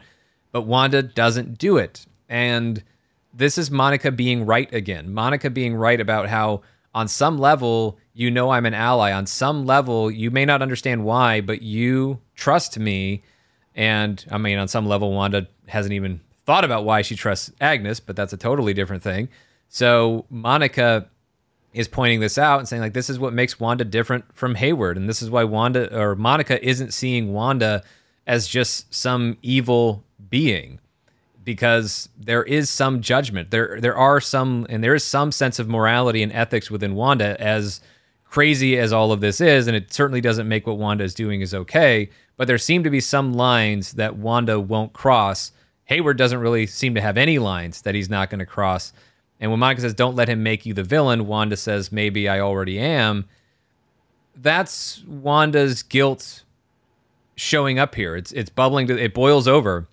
That she just has to let that out. That is maybe Wanda feeling like it's just it's too late now. Like I, I didn't intend to do a bad thing. I didn't intend to hurt anyone, but this is just kind of where I'm at. And do I just have to lean into this or accept that this is my role? But Monica is speaking out against that. Meanwhile, Agnes is noticing all of this because uh, now we actually see her looking through the window. She's made all these observations previously through her window, uh, which wasn't true. But this one she actually saw through the window, as we see. And then Monica just continues to get some of the best dialogue. I'm not afraid of you, Wanda. I lost the person closest to me, too. The worst thing I can think of has already happened to me, and I can't change it. I can't undo it. I can't control this pain anymore, and I don't think I want to because it's my truth such a beautiful speech there from Monica. That mm-hmm. sums up so much of everything. I mean, first off, it's as relatable as it gets. You know, anybody who's been in a position where you've lost someone, it does feel like, in many ways, it, it points to Monica not being afraid, right? That's part of the reason Monica is not afraid of Wanda. Like, you can't, as she says, the worst thing I can think of has already happened to me. Like, lose for Monica, losing her mother, the person she was closest to that was worse and more frightening to Monica than death at the hands of Wanda and Wanda's hex powers. There's not really much to fear anymore because, I mean, I think there would be other things Monica would be afraid of. Losing other people would certainly be a fear that she would maintain. But Monica revealing that truth and acknowledging the pain and acknowledging that that hopeless feeling of this terrible thing has happened and there's absolutely nothing I can do about it but then there is that last part that Wanda's been struggling with, which is the acceptance. Because what Wanda has been trying to do is control her pain, control her pain by masking it with this sitcom reality. But Monica's saying, like, look, but Wanda can't control it. She couldn't, she can't control this reality, as we're seeing in this episode. And Monica is speaking exactly to that point, even if she doesn't totally know and, and obviously isn't aware of everything Wanda's been going through in this episode but just speaking to that thing of like you can't control this pain and don't even bother trying to control it. It's part of your truth, and you have to accept that and move forward with that, uh, knowing that that will always be a part of you. There is a little bit, uh, or maybe more than a little bit, there is a certain void there, is a certain pain, and that's just going to be part of who you are going forward. It doesn't have to be all of who you are, but don't deny it as part of you because that's by denying it, that's what's actually making it grow and making it even more difficult uh, to control and, and and deal with it in a healthy way. Yeah, there's a lot here where, again, uh, kind of going back to what I said before, the whole idea of she got her powers through trying to help Wanda, and also right here, what's going to help Wanda is not is acknowledging the pain, acknowledging what's going on, and and uh, letting her know that she's not alone. And again, which is a message to everyone that mm-hmm. is dealing with trauma and, and hurt and sadness, is that they aren't alone. That there's other people out there that can share, uh, you know, your pain, and but then also can you know heal help heal each other from that pain. Mm-hmm. And I mm-hmm. think that's what uh, Monica is doing here. Well, it's obvious what she's doing here, and it's great because. I think the again her the imagery and the symbolism of her having her power is you know Wanda's like no I am more powerful than you. I can shut you out. And then all of a sudden Monica's like no you can't shut me out. Mm-hmm. is like oh wow like you're right. Like we're on, we're more equal now than than I realize and it made her kind of think like the idea of like no like we're on the same level. We're not you're not more your grief is not more powerful than me essentially is what that is and that you have to listen to this. And it was again the imagery the ideas behind there is really really cool. And this is where i really think the show and I think this is where I think the medium of television, Sean, really benefits. I think these characters and these stories so much more than a film does, in in that aspect anyway. And I'm not saying a film can't do that because films do that all the time, and and you know, but with this, you can really go along and develop things and have it that impact. Where I think this really was probably my favorite part of the episode, to be quite honest. Mm-hmm. Um, was when Monica basically, you know, photon basically comes alive right here and let's want to know like you can't overpower me so easily anymore. And if you're think if you're from Wanda's perspective, she she's not gonna be able to take on Photon because she's got the hex expanded out so far and you know, and she, I think that's why she broke free too, is because you know Wanda's doing too much. So it was a really great kind of again kind of scene and again acting from both sides great great performances so i, I love the scene. It's my favorite scene in the movie. And granted it is two superheroes like about to duke it out which i again i, I love that stuff. That's just the old marvel zombie and me just you know getting you know being giddy. But yeah this was this was a great a great moment i think and uh i, I loved it. So yeah this is a this is good stuff. Yeah, it was very powerful, and and I don't think that um, I don't think the reason Wanda didn't ultimately attack Monica again is I, I think I don't think it was because Monica's got powers. I think it's because she knows it's wrong to attack Monica. Monica's not saying anything that Wanda Whoa. knows. She knows it's not no like I don't think it's intimidation because like she's still she threatens her. She threatens her even after seeing the powers. Like it's it's emotion that's driving this interaction. It's not necessarily physical intimidation. Like Wanda knows that. I, I wouldn't mean, say it's physical intimidation. What she did, I think she was surprised. Oh no, that- she was definitely. I agree that she's she's definitely surprised that Monica has powers. But I think as far as the reason why Monica do, or Wanda doesn't continue the attack is because Monica is getting through to her and I, I that, that, I agree with as well. I think it's a combination of both. It, I think, it, and that's what I'm saying is I think it's kind of like it's both the surprise and that together. Because if, if she were to break free and a, you know, or if she didn't break free, she would have been gone. I think, to be honest. I don't think so because it didn't happen the same way, and I think that is that tracks with like Monica or Wanda rather didn't really give Geraldine or Monica much of a chance to explain. Like once she grabbed a hold of her with the hex powers, she threw her right out. This one was a lot more gentle, didn't put her through a wall, put her through the open door, and then held her up in the air and continued having the conversation, even though it was Wanda yelling at Monica. And then what happens is obviously Monica is able to break free and land safely. And I think that what Wanda was doing there is I mean, she's still using threats because she's she's lashing out because she's being confronted with the truth that she doesn't really want to be confronted with. Like, when does she get mad? When when does she get really mad and start using hex powers on Monica? When Monica t- starts talking about what Hayward was doing, Wanda doesn't want to let her finish that sentence because Wanda doesn't want to hear it. But at the same time, Monica is going to keep pressing on this because there's a truth that Wanda needs to hear, and her emotional pain is not entirely dissimilar from a physical wound. You know, I think the difference is when people are wounded physically, they acknowledge it. If you have a big cut on your arm, you don't pretend it doesn't exist. You take care of it, you address the wound, and then allow it to heal, even though it may end up leaving a scar. So it may never completely go away. And I think that's the emotional thing for Wanda is it's pain that she's been trying to deny and, and pretend doesn't exist she's slowly been acknowledging it in different moments throughout this story but monica is trying to bring it all the way home she's trying to fill take trying to help wanda make take that last step and uh, wanda is of course threatened by that because she's not ready to not physically threatened but emotionally she's not ready to let go of all this just yet. But monica is getting through and this is where agnes plays the key role because she comes in at just the right or wrong time. It reminds me of the argument between Wanda and Vision at the end of episode five, where Wanda was very resistant to the things that Vision was saying, but toward the end of that conversation, it looked like Vision was just about to get through. And then Pietro shows up, and we know Agatha was behind Pietro uh, showing up at that moment. So you know, there it is. Like she she stops it just when it looks like someone's about to get through to Wanda.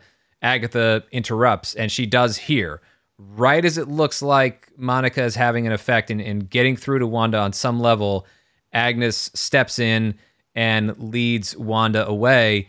And, you know, that's just the moment that Wanda needed because when Monica just kind of shouts as they're walking away, tells Wanda to take it down, Wanda says no and then threatens her again.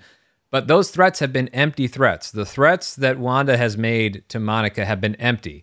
You know, don't, uh, you know, like basically when she threatens her uh, moments before in this conversation, she doesn't really follow through on that. Even when she violently ejected, or see, it seemed like she violently ejected Geraldine from the reality, she protected her as she was doing it. She didn't want to kill her, she didn't want to harm her, she just wanted her out of the way.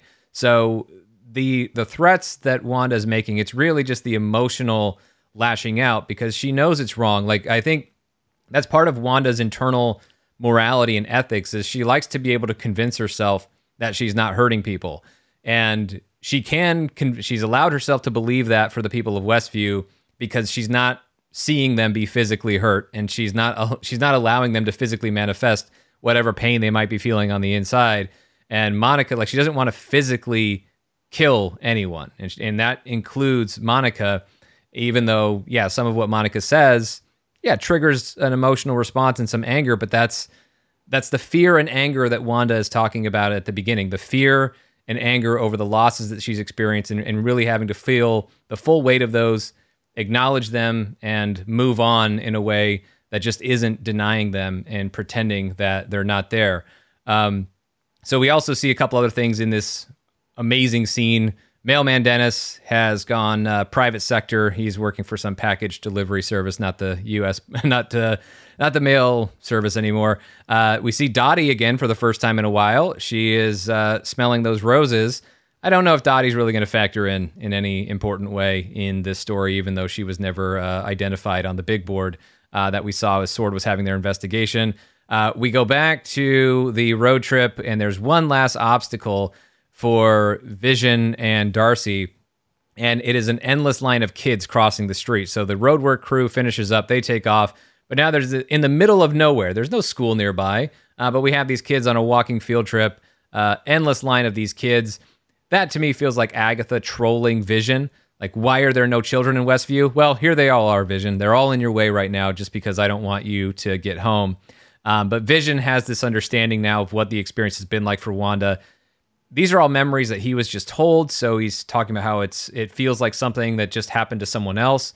But he acknowledges for Wanda, you know, the validity of her emotional experience, not to her, but he's registering it in his own mind.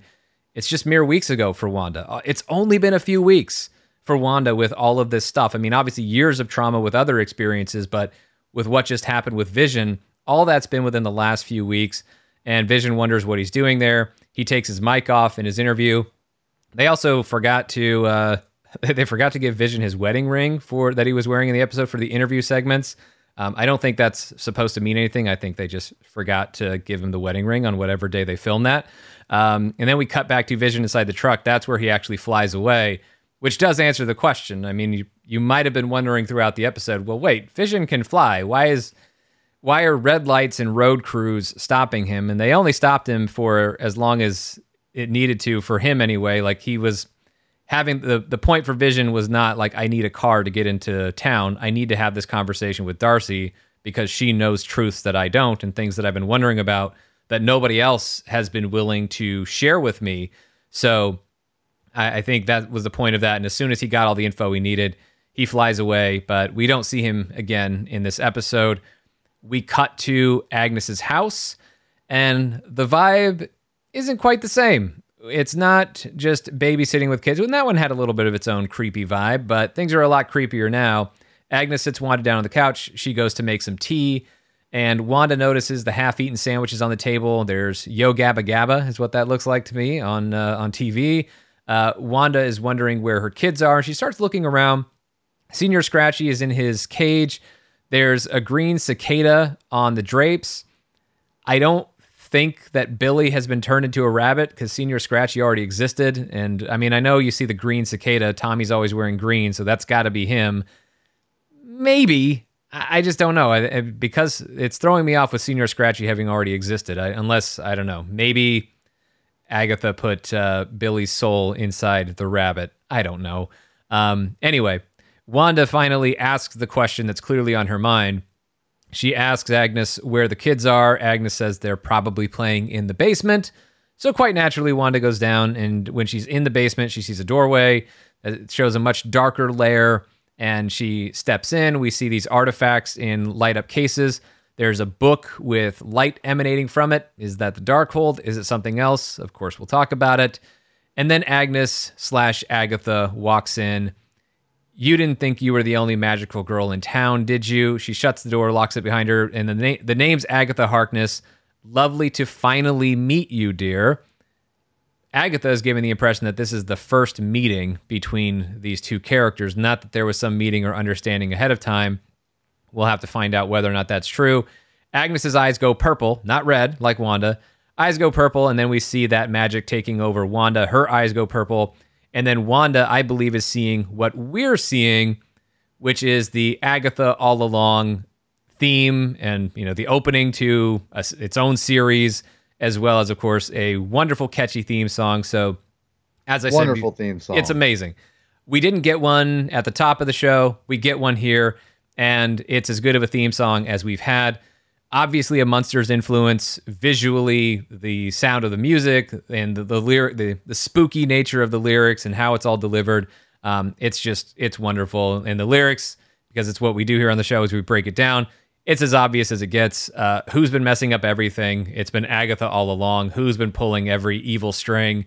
It's been Agatha all along. She's insidious, so perfidious that you haven't even noticed. And the pity is, the pity is, pity, pity, pity. It's too late to fix anything now that everything has gone wrong. Thanks to Agatha, naughty Agatha. It's been Agatha all along. And then it cuts to Agatha, and I and she's looking directly into camera, holding dead Sparky. And I killed Sparky too. And we get her evil, maniacal witch laugh. And I also like that Naughty Agatha is a lyric when we saw Naughty on the back of her sweatpants in the Malcolm in the Middle opening Oh, yeah, last right. week. Yeah. Um, and yeah, the visuals, we see her, what appears to be her arrival in Westview, because she seems to be in full witch garb. And then she turns into the outfit we saw in episode one. Uh, we see her uh, manipulating Senior Sparky at the talent show, influencing Herb in episode three when Herb was acting so weird. Uh, she's the one, it's her magic going into Pietro with his arrival in uh, the fifth episode. We see that she was faking it, as we suspected last week. We acknowledge that there were alternatives, but the suspicion was that, uh, yeah, she was sending Vision out of the hex to try and get him out of the picture one way or another, whether that meant death or whatever. Um, yeah, she was faking it and getting Vision, giving him the last push he needed to exit Westview. And now she's been making these, uh, making it more difficult for Vision to get back. And we also see that, yes, she was the interviewer who asked that question of, you know, if this being what Wanda deserved. And I loved that bit. Her looking to camera, mouthing "we're rolling" and using the little gesture that you use on a set when we're rolling. Um, that was just great. The theme song, the visuals, it was all great. The reveal, it was outstanding. And um, you know, look, this is where the show. I have to give it credit for being more straightforward than we've thought, and some of that the show is helping with. Like there, there have been obvious red herrings and i'm not there are still questions and we will talk about and examine those questions but i also love that this reveal not all that dissimilar from monica being a superhero like the show has been teasing these things all along like if you we've been talking about this the whole time Agatha is talking about seduction techniques. She seems to be manipulating and influencing Wanda. She wants Wanda to have kids. And now the kids are here, and here's Agatha spraying lavender on, on them. Of course, lavender is purple flower. She's got purple magic. So maybe she did have some effect on the kids from the very beginning. But we've been hmm. suspicious of Agnes this whole time. We've want, like we've known that she was up to something. We've been wondering what her deal was. And for all the talk of Mephisto and Nightmare and High Evolutionary and, and all these characters that may or may not factor in, although at this point I really don't think they're gonna. Um, slight caveat, maybe with a couple characters, but I'll address that later. For now, though, just based on this reveal and where we are, like this show has been, it's been giving us these clues of it being Agatha all along. She has been suspicious, and we've just been wondering. And the only thing really that's kept us from just locking onto this idea that it's Agatha, it's really more external knowledge from the comic books because we think about who Agatha Harkness is in the comic books, and she's not an antagonist for Wanda. Mm-hmm. She's a friend, she's a mentor, but this is the MCU, not the comics. Sometimes they go off book, and this might be an example of that because I don't I, I don't think Agatha Agatha is advertising herself as a villain here. She's not playing this role of like, well, what I really want is actually in the end kind of sympathetic and I'm really not as bad as you think I am. She's bragging about killing the dog and laughing like an evil person. So I I think Agatha is is ill intended here. I, I don't think there's necessarily now she might have there might be something redeemable or emotionally valid about what she wants, but she's enjoying the way that she's going about it. It's not just I'm going I'm going about it this way because I have to in order to get this thing that I'm, I'm not. It's not evil for me to want this. Uh, whatever she wants may not necessarily be an evil thing, although I suspect it will be. But her tactics are wicked and evil, and she enjoys that. Um, but I I loved this reveal, and Kathryn Hahn just I mean blows it out of the water. Such a great yes. performance in every aspect of this. When I was watching this and and they revealed it, I was like, Mm, and, and and you're right. My my knowledge is strictly from the comic books as far as where why I'm like I still don't think this adds up. And I was starting to think, what has the MCU departed from a character's like true nature? Like in the MCU completely, like a 180. So Agatha, if this is truly Agatha, this would be the from my knowledge, just off the top of my head right now, would be the first time they went a complete 180 with a character that would went from from bad to good or good to bad. Maybe Nebula would be the one that like, but that was a slow. That was more like a slow burn. She came in initially as a uh, as a bad guy, was what she was. So I'm trying to think like off yeah. first glance, like a complete 180 uh, introduction, everything. Who, is there anyone before Agatha that they did that for? I would, for now anyway, count Nakia, who becomes Malice and a villain in the MC uh, in Marvel Comics. I don't think that's the direction they're taking Lupita Nyong'o's character. I mean, she's purely heroic, and she's a huge part of the inspiration for what the change that needs to happen in Wakanda and that T'Challa ultimately chooses in Wakanda at the end. Like, I don't think they will take Nakia from being this uh, philosophically and just morally and ethically good and just person to uh, she ends up feeling rejected by T'Challa romantically, and she turns into a villain like the comic books. So we have seen. The well, we don't know where her character was, but that's what again. But, well, there's no indication that she was uh, like she is Nakia, and there is Nakia like from the comic books, but like she is different. Like we have seen departures in the MCU, right. and like, and, and that's somebody like a, who's a villain in the but comics. Not someone who's completely 180. Because with her, we don't know the whole story yet. Like she's got one film. And yeah, but I don't. I I would suspect that they're not going to. They're not planting the seeds for a villain turn with her, and I don't think they're going to. Like that would be okay. so out of left field with how they've defined that character in the MCU. So, it would make so no character. sense. That's one, and then and, yeah, that's and all. We, I think we yeah. both agree that we would both agree that Agatha is a bigger character than Nakia from the comic books. Yeah, but Agatha is not. Agatha She's, is totally a character that if you want to take a liberty with this character, you can do it. Like Agatha is not a character who really. has her own books. She's not a character who has her own following outside of her relationship with Wanda. And so I think you can. Uh, she I, has a more pivotal role in the MCU than Nakia does. That is pure with. There's no argument with that. There's well, no, no but I well, I mean, we don't yet know. Nakia, for all we know, Nakia is going to be the next Black Panther. We don't know, but well, no, no, I'm talking about in the in, in the well, comic. Books. Well, yeah, in the in comic the, books, sure, yeah, Agatha is a bigger deal and a bigger character, but yeah. I don't think this is this is not the same as like turning Captain America into a villain or Thanos into a good guy. Like Agatha you know, we do know that Marvel goes off book, and this might be a different way than they've gone off book, or a more extreme version of of various ways that they've right. gone off book in the past. But that doesn't mean like that doesn't invalidate this as a creative choice for the MCU, or or make it less likely that yeah they are doing exactly what this says they're doing. And, and, and they very well could, but that's why as I say all that to say I don't think it's really Agatha in control. If it really is Agatha at all and the only reason why I thought that, because I'm thinking like as that was going on, and I don't remember which one it was, but I was like, what? Agatha? I'm like, because obviously once they, she got back to Agatha's home, once the kids were in Agatha's house, I went, okay, something's up here. And then when she get when, when she's inside her house, and then you know they start setting that up, even before she goes into the basement, I was thinking, okay, what's going on here? Like this is weird and i'm like agatha's behind this? Like this i'm like okay what is this? Because I, I had re- someone had spoiled me it's my own fault i was on social media and i shouldn't have been off of it but they had someone had mentioned that it was blah blah like they and to be fair they didn't say the name but they kind of said you know hinted at someone was was was there all along and I'm like okay so what's Agatha up to or whatever? And when I got when I when that happened I'm like what the and then when I saw the Darkhold book I went okay here we go like there's they they've set they already if that's the set up- Darkhold, but there's another comic book thing it could be. But go- yeah, and, and this is the thing. So, and this is why I love. We talked about this before. I love what they're doing here, and this is why I don't think it's Agatha. It's why I don't think it's it's. There's something.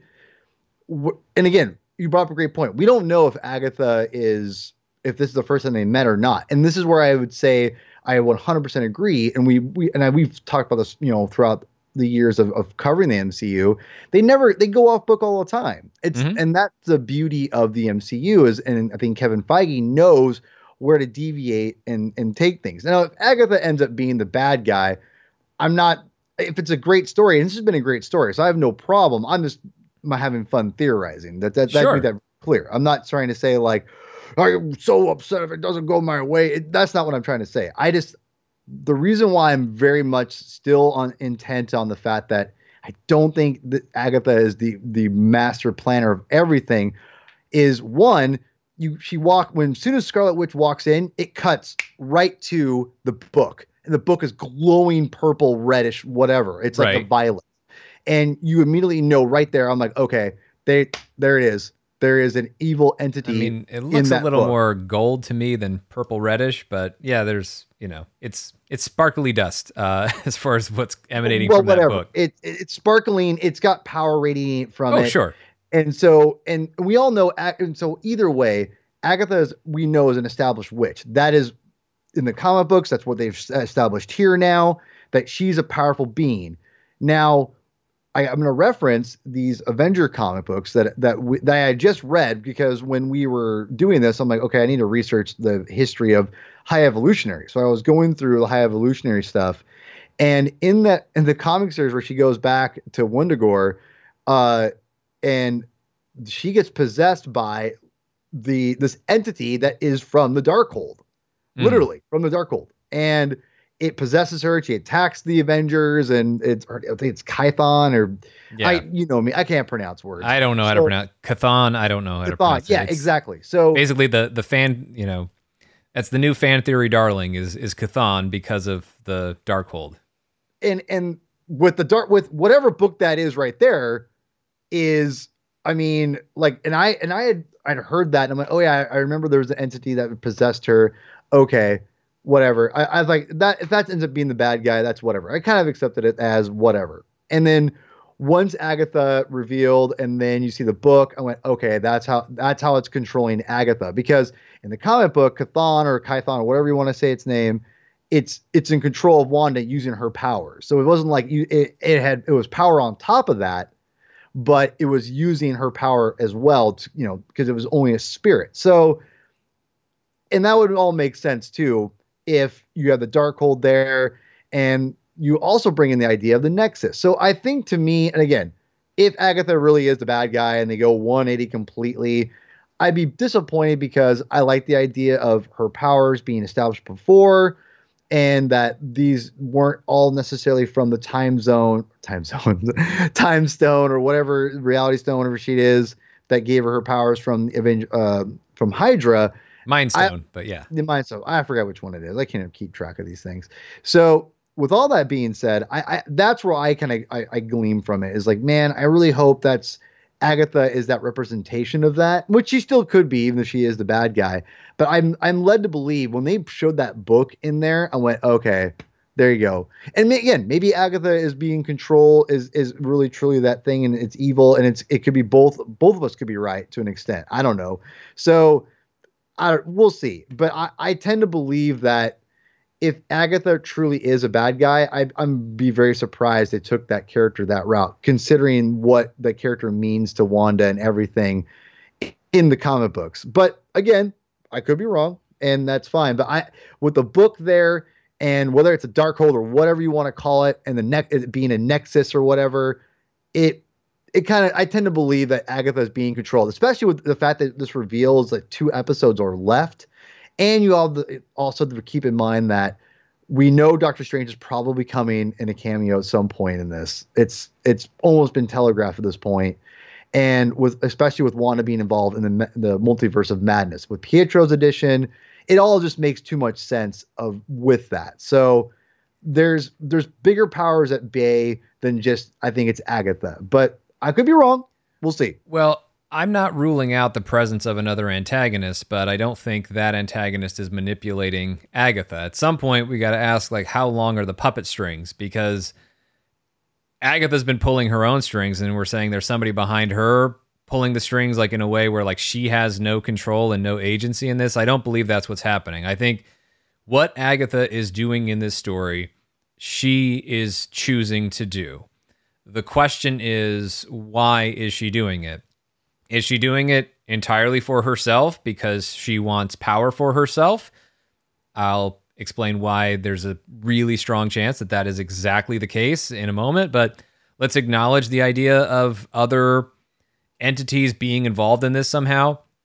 I don't think it's people, it's anyone who's already overseeing it. I think that what Agatha is trying to do, and this still makes her an antagonist and not just like an unwilling antagonist, a willing antagonist in this story, is maybe what she's trying to do is bring someone else back or bring someone into this reality from another dimension. And maybe that's a code name Ralph or code name whatever, who cares? Maybe that's a kid that Agatha has. Um, maybe that's because she has a son in the comics, like Nicholas Scratch, which you know is the Señor Scratchy reference that people have picked up on. Maybe that's Mephisto. Maybe that's I don't think it would be Nightmare. That that connection wouldn't really make sense at that point for me, but who knows? Yeah. It's the MCU and they can go off book. And then Chthon, who wrote the Darkhold, and the Darkhold, for those of you who don't know, is like this dark magic book. It's all the evil things that Chthon had kind of mastered that he wrote down in these scrolls that got uh, scrolls that got turned into a book and so it is this dark occult magic um, that people have gotten a hold of and, and used and manipulated. It's already been in Agents of S.H.I.E.L.D., which doesn't really have to matter at all in this story because I don't think Agents of S.H.I.E.L.D. is really MCU canon truly anymore, um, if it ever was. I mean, for first couple seasons, it looked like that. It was later seasons when the Darkhold, uh, I think season four, when the Darkhold had its part to play in Agents of S.H.I.E.L.D., that it doesn't rule that out. Just because Agents of Shield did it doesn't mean the MCU won't do their own version of it. And so yeah, that book with the light emanating from it, it could be that. And the whole idea of a villain like Agatha trying to bring another larger, more powerful entity forward, we've seen that in the MCU. Speaking of Doctor Strange, that's exactly what Kaecilius was doing with Dormammu in Doctor Strange. So you had somebody who was an antagonist who was bringing forward an even larger antagonist. So that could be the role that Agatha is playing here. But of course, you're thinking because of what I just said, haven't we seen that? And yeah, I just described how we've just seen it. So I don't know that that's really what they're doing again. Uh, but that's a fairly common trope that there's a bad person who's opening the door to something even worse. I mean, Loki was backed by Thanos, and you know, obviously, our main plot in the Avengers was battling Loki, but Thanos was still there, and Thanos was, and the Avengers didn't know exactly what he was or who he was or whatever, but he was still this looming threat that we knew. So that's the other thing is if Agatha's trying to open up some portal, that character that she's opening a portal for doesn't even have to show up in this story. You know, that threat can be stopped temporarily because Agatha gets shut down eventually in WandaVision. And then maybe there's still that lingering threat that becomes part of Doctor Strange and the Multiverse of Madness, and they still got to go handle uh, whoever this character is who might be part of this somehow, somehow, or even if they're not part of it yet, that Agatha is trying to bring in to be part of this. So yes, I do think there's still a scenario in which another antagonist is part of this story, but I don't think we should discount the possibility that it is Agatha all along. And it's only, well, I do think no matter what, whether another villain is coming or not, up until this point in the story, I think they're telling and singing us the truth. It's been Agatha all along up until this point. And I don't necessarily doubt that this is the first meeting between Wanda and Agatha because visually they suggest that Agatha in the theme song they suggest with her showing up in the witch outfit that she showed up after Westview was created, um, which means maybe she can't exist like Vision. She can't exist outside of Westview. But more on that. Let's expand on this idea, though, that, as I said, there is a very strong possibility. I, I might even wager to say it's the most likely possibility at this point that Agatha wants this power for herself. That she's trying to tap into something, whether it's the power of Wanda, the power of the kids, or every or all of the above, that Agatha wants this power for herself. And I think, you know, she's pointing out you're not the only magical girl in town. Like she's very taunting about it. That's where I'm saying like Agatha is in full villain mode. Like I don't think she's be- I don't think Agatha is being manipulated by anyone else. I think she's she knows what she's doing. She's enjoying what she's doing. Maybe there's somebody else who's going to be involved, maybe not. But there's a lot of reasons why not. Going back to what I talked about with the Nexus pharmaceutical ad, I talked about the nexus of all realities, and I, I mentioned briefly the idea of nexus beings. Well, Wanda is one, and in that four issue Scarlet Witch series from 1994 from Dan Abnett and Andy Lanning, Wanda reads about the nexus beings and herself being one. She reads about that in a book that's bathed in this yellow light. Um, they don't really name the book like The Darkhold, but there is a book that she reads that talks about nexus beings and what they are and how uh, one Nexus being exi- exists in each of the multiverse's parallel worlds, but no two may exist in one dimension simultaneously, and they each have their own power. So there is the hex power that Wanda has, and there's other ones, but the one that it looks like Agatha may have is necromancy, because that manifests, you know, power from death. Uh, that manifests as purple, and Agatha Harkness in that four issue series is not a villain. She is mentor, friend of Wanda, like she always is. The arch villain of that series is a character named Lore, who is a Nexus being from another dimension. And she wears purple, uses purple magic, kind of like we see Agatha doing in this. So, to just help follow along with this, I'm basically looking at this as, and I'm not the one who identified this story. As I said, I saw it written in the wrap and it was being talked about online. So I read the book and I was like, yeah, this kind of makes sense. So this might be a, a, merger of Agatha and Lore. And we have seen, you know, mergers of characters. I mean, we kind of saw a merger between Hela and Gorr the God Butcher and Thor Ragnarok, except now Gorr gets to be his own character. And so we'll see what they do with Gorr. Um, this, well, it was really more the powers of Gorr that got merged with Hela, not backstory. But maybe they're just going to overlap Agatha with Lore and just let Agatha Harkness have some of that story. So Lore could only in this four issue series could only exist in spirit form on Earth. What she was trying to do was she was trying to take over Wanda's physical self. She had to possess Wanda's physical body in order to consume or devour that reality, the Marvel 616 universe. And so what she did is, is she weakened Wanda. She used agents, these demons, another character named Pandemonium, and all of that was done to drive Wanda mad and weaken her. Has Wanda been driven mad in Westview? Starting to look like it. And if we're talking about using other agents, we haven't seen demons running around, but Agatha was using Pietro or whoever that is to help drive Wanda mad and, and weaken her. So, and and Lore does this a lot. So we're talking about what if Agatha is Lore in this story, what would she want? Well, what Lore does is Lore just consumes these dimensions and then she just moves on to the next one and she takes out the nexus being when she does this uh, when she whenever she undergoes this process and it's all about just gaining more power and so as Lore consumes one reality and she destroys it, then she moves on and she needs that solid form of the Nexus being in that reality she wants to consume.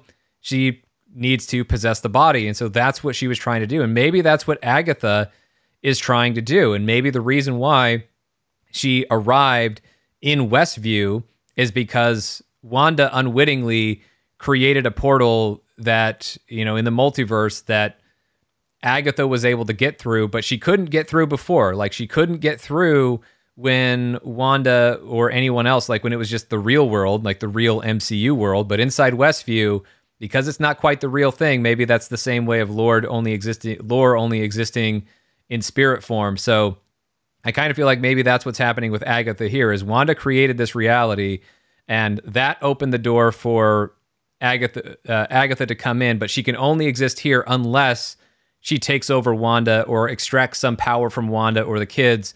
Um, but as with all things, like I'm describing what happened in a comic book and likening it to some parallels here in the show, but all that's based on the idea that this is going to play out exactly the way the comic book did. But we already know that's not true. So there are going to be departures, there are going to be differences.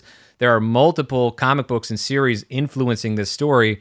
It looks like another one that we hadn't paid as much attention to has been identified here, but it points to the idea in the same way that Lore wasn't the one who had an evil villain behind her. She was the one who was behind the other evil villains in the story until she eventually revealed herself to Wanda. And that, so this might be the big reveal. Agatha is indeed the main primary antagonist of this story. And it's not because she wants to involve someone else, it's not because she's in service of someone else, it's because she wants power for herself. And from a character motivation standpoint, that tracks. I mean, if you're going to be so powerful that you want to take out, manipulate, take over the power of someone as powerful as Wanda and perhaps as powerful as Wanda's kids, why would you want that power for someone else? Why wouldn't you want it for yourself? Kind of like Ronan when he was working in service of Thanos, when he realized what he was acquiring was an Infinity Stone, he's like, screw you, Thanos. I want this power for myself. So that's where I still see Agatha being a primary antagonist in this story. I'm not ruling out the possibility of other characters, absolutely not. But I do see plenty of space in the comic books, um, as well as Marvel's own tendency to go off book and, and reinterpret these stories as they adapt them from page to screen. All of that adds up to a very, very strong possibility that not only was it Agatha all along, it's going to be Agatha going forward in this story. And that's more than enough. I, I think that's another imp- important point here is for all the speculation about other characters, if they don't show up, if there's no Mephisto or Chthon or whoever factoring into this story, like that's totally fine. This story is special enough, in my eyes anyway, just based on the players who are already involved. And if we're just carrying out the story and resolving these conflicts based on the characters who are already here and have already been present the entire time, that's more than fine with me because I, I, think that these stories only owe us what they're telling. Not they don't have to be true to everything that we speculate about and everything that we imagine might be possible in these stories because so much of that is based on, as I said, not information the story is giving us, but what we bring to the story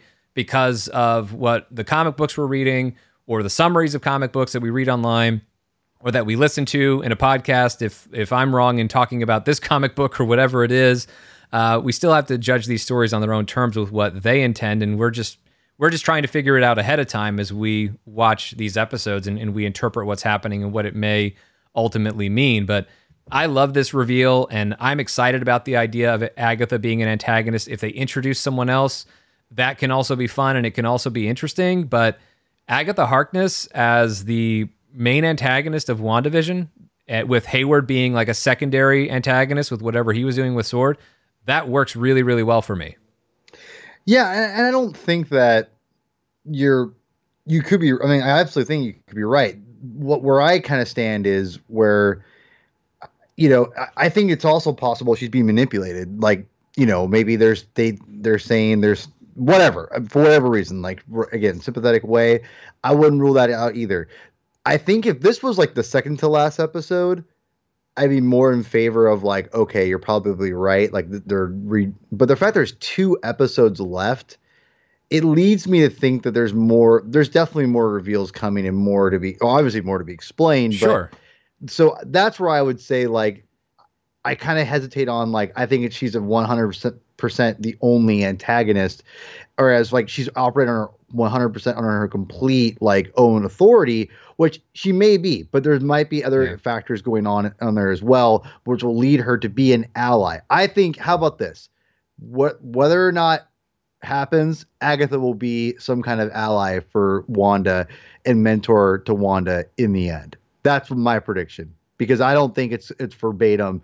She's this evil like creature thing. And again, if it does, then I'll be like, I'd be really surprised. It'll be one of the few times that Marvel, uh, the MCU, has deviated completely from the comic books on a character as big as Agatha. Yeah. And again, that could be telegraphing what they might be doing in the future for these characters. And and that if that's the case, then that makes me even more excited because as someone who loves the comics, and I'm not like a giant Agatha Harkness like fan.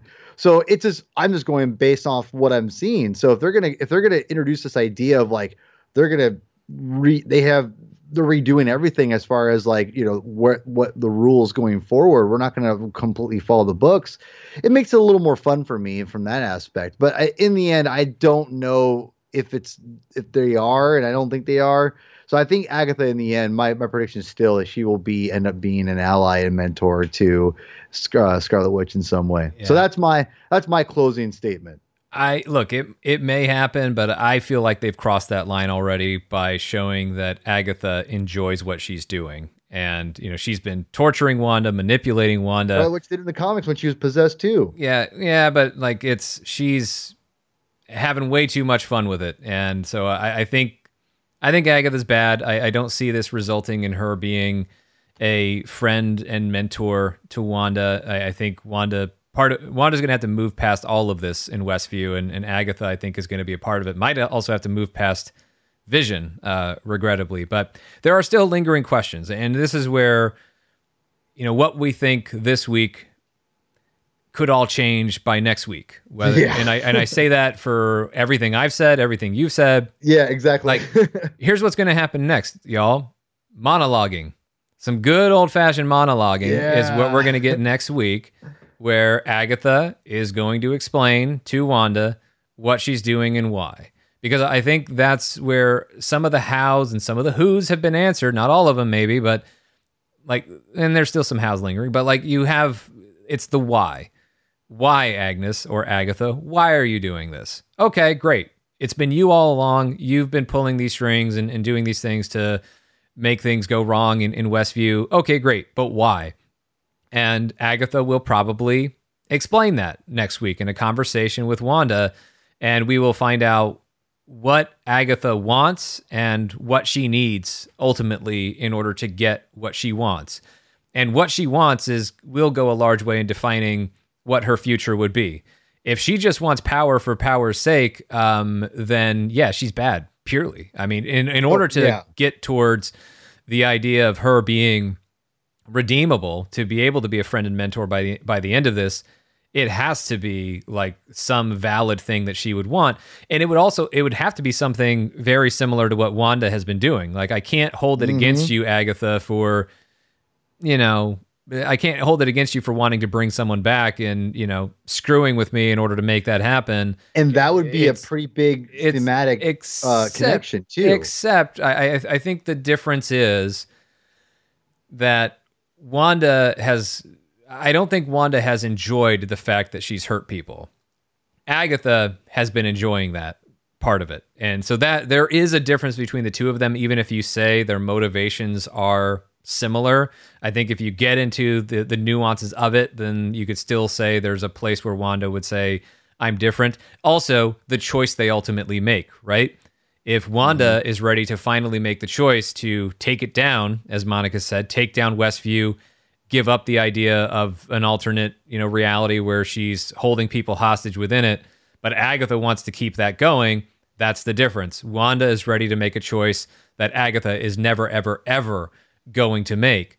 But as I said, that will be, I, I think, a, next week's episode will go a long way but as far as that point of like, we need to, uh, there's too much time left for this to be the true villain reveal. We don't know how much time is left. I mean, I know people tried to share the thing of like Kevin Feige confirmed that the last three episodes were an hour apiece. Well, this one was 37 minutes, including credits. You know why? Because Kevin Feige never confirmed that. That was people taking it upon themselves to do math based on the six hour runtime approximation but it's just an approximation as far as six hours. I don't know that the show is literally going to be six hours. We don't know what the runtime is going to be. But even if we assume the last two episodes are an hour apiece, there's still a lot that has to happen. As I said, a conversation between Wanda and, and Agatha. Vision's got to get back into this. Monica, we'll talk about the mid credit scene before we get out of here. Monica is going to factor back into this. And not only do we have to go through this whole thing of explaining and covering in a way that we can invest in, and also Hayward's launching something. There's a lot of things that are converging now with the with these storylines, and there's a lot that has to transpire, and that's going to take up time. That's not just something that's all done.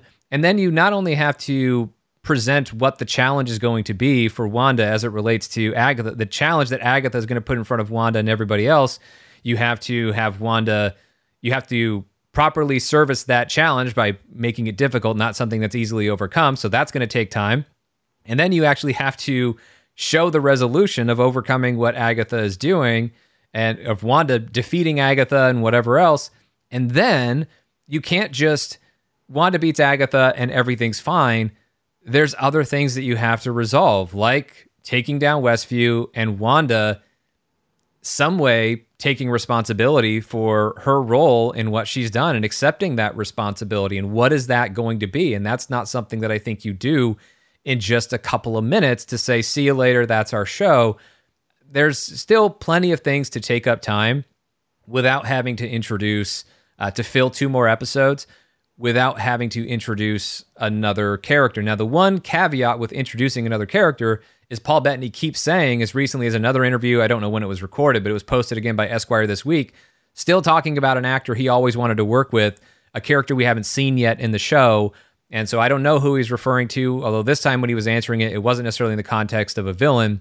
So I don't know if that's another Avenger, like maybe Paul Bettany always wanted to work with Benedict Cumberbatch or somebody else. I don't know that's somebody else who's popping in that's not necessarily an antagonist. So there seems to be some other character that's still out there, but again, that may not necessarily be a villain. So I think that in going to that point about the show being more straightforward, so far it's been more straightforward than we've given it credit for being.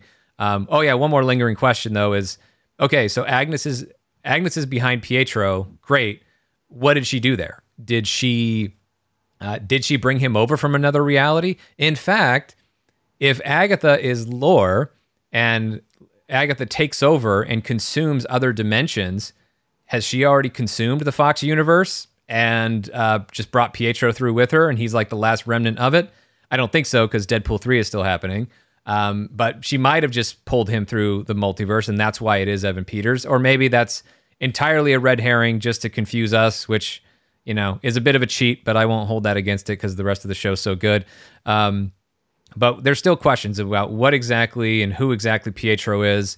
Uh, beside, you know, what is this? Does it mean anything more than a coincidence that it's Evan? You know, a red herring coincidence that it's Evan Peters, um, and you know, Agatha's just manipulating, and that's all he is. Is just some projection created by Agatha, or is there something more to it? Obviously, that's a lingering question and there are other ones, but I also feel like I, I don't want to discount the idea that this show is actually being a lot more straightforward uh, than we've assumed, and it's hard because this is a show where you you read into everything because everything feels like it's part of the mystery, and some things ultimately are, and some things aren't. But Agatha has been an obvious suspect the entire time, and now we're being told that it was Agatha all along.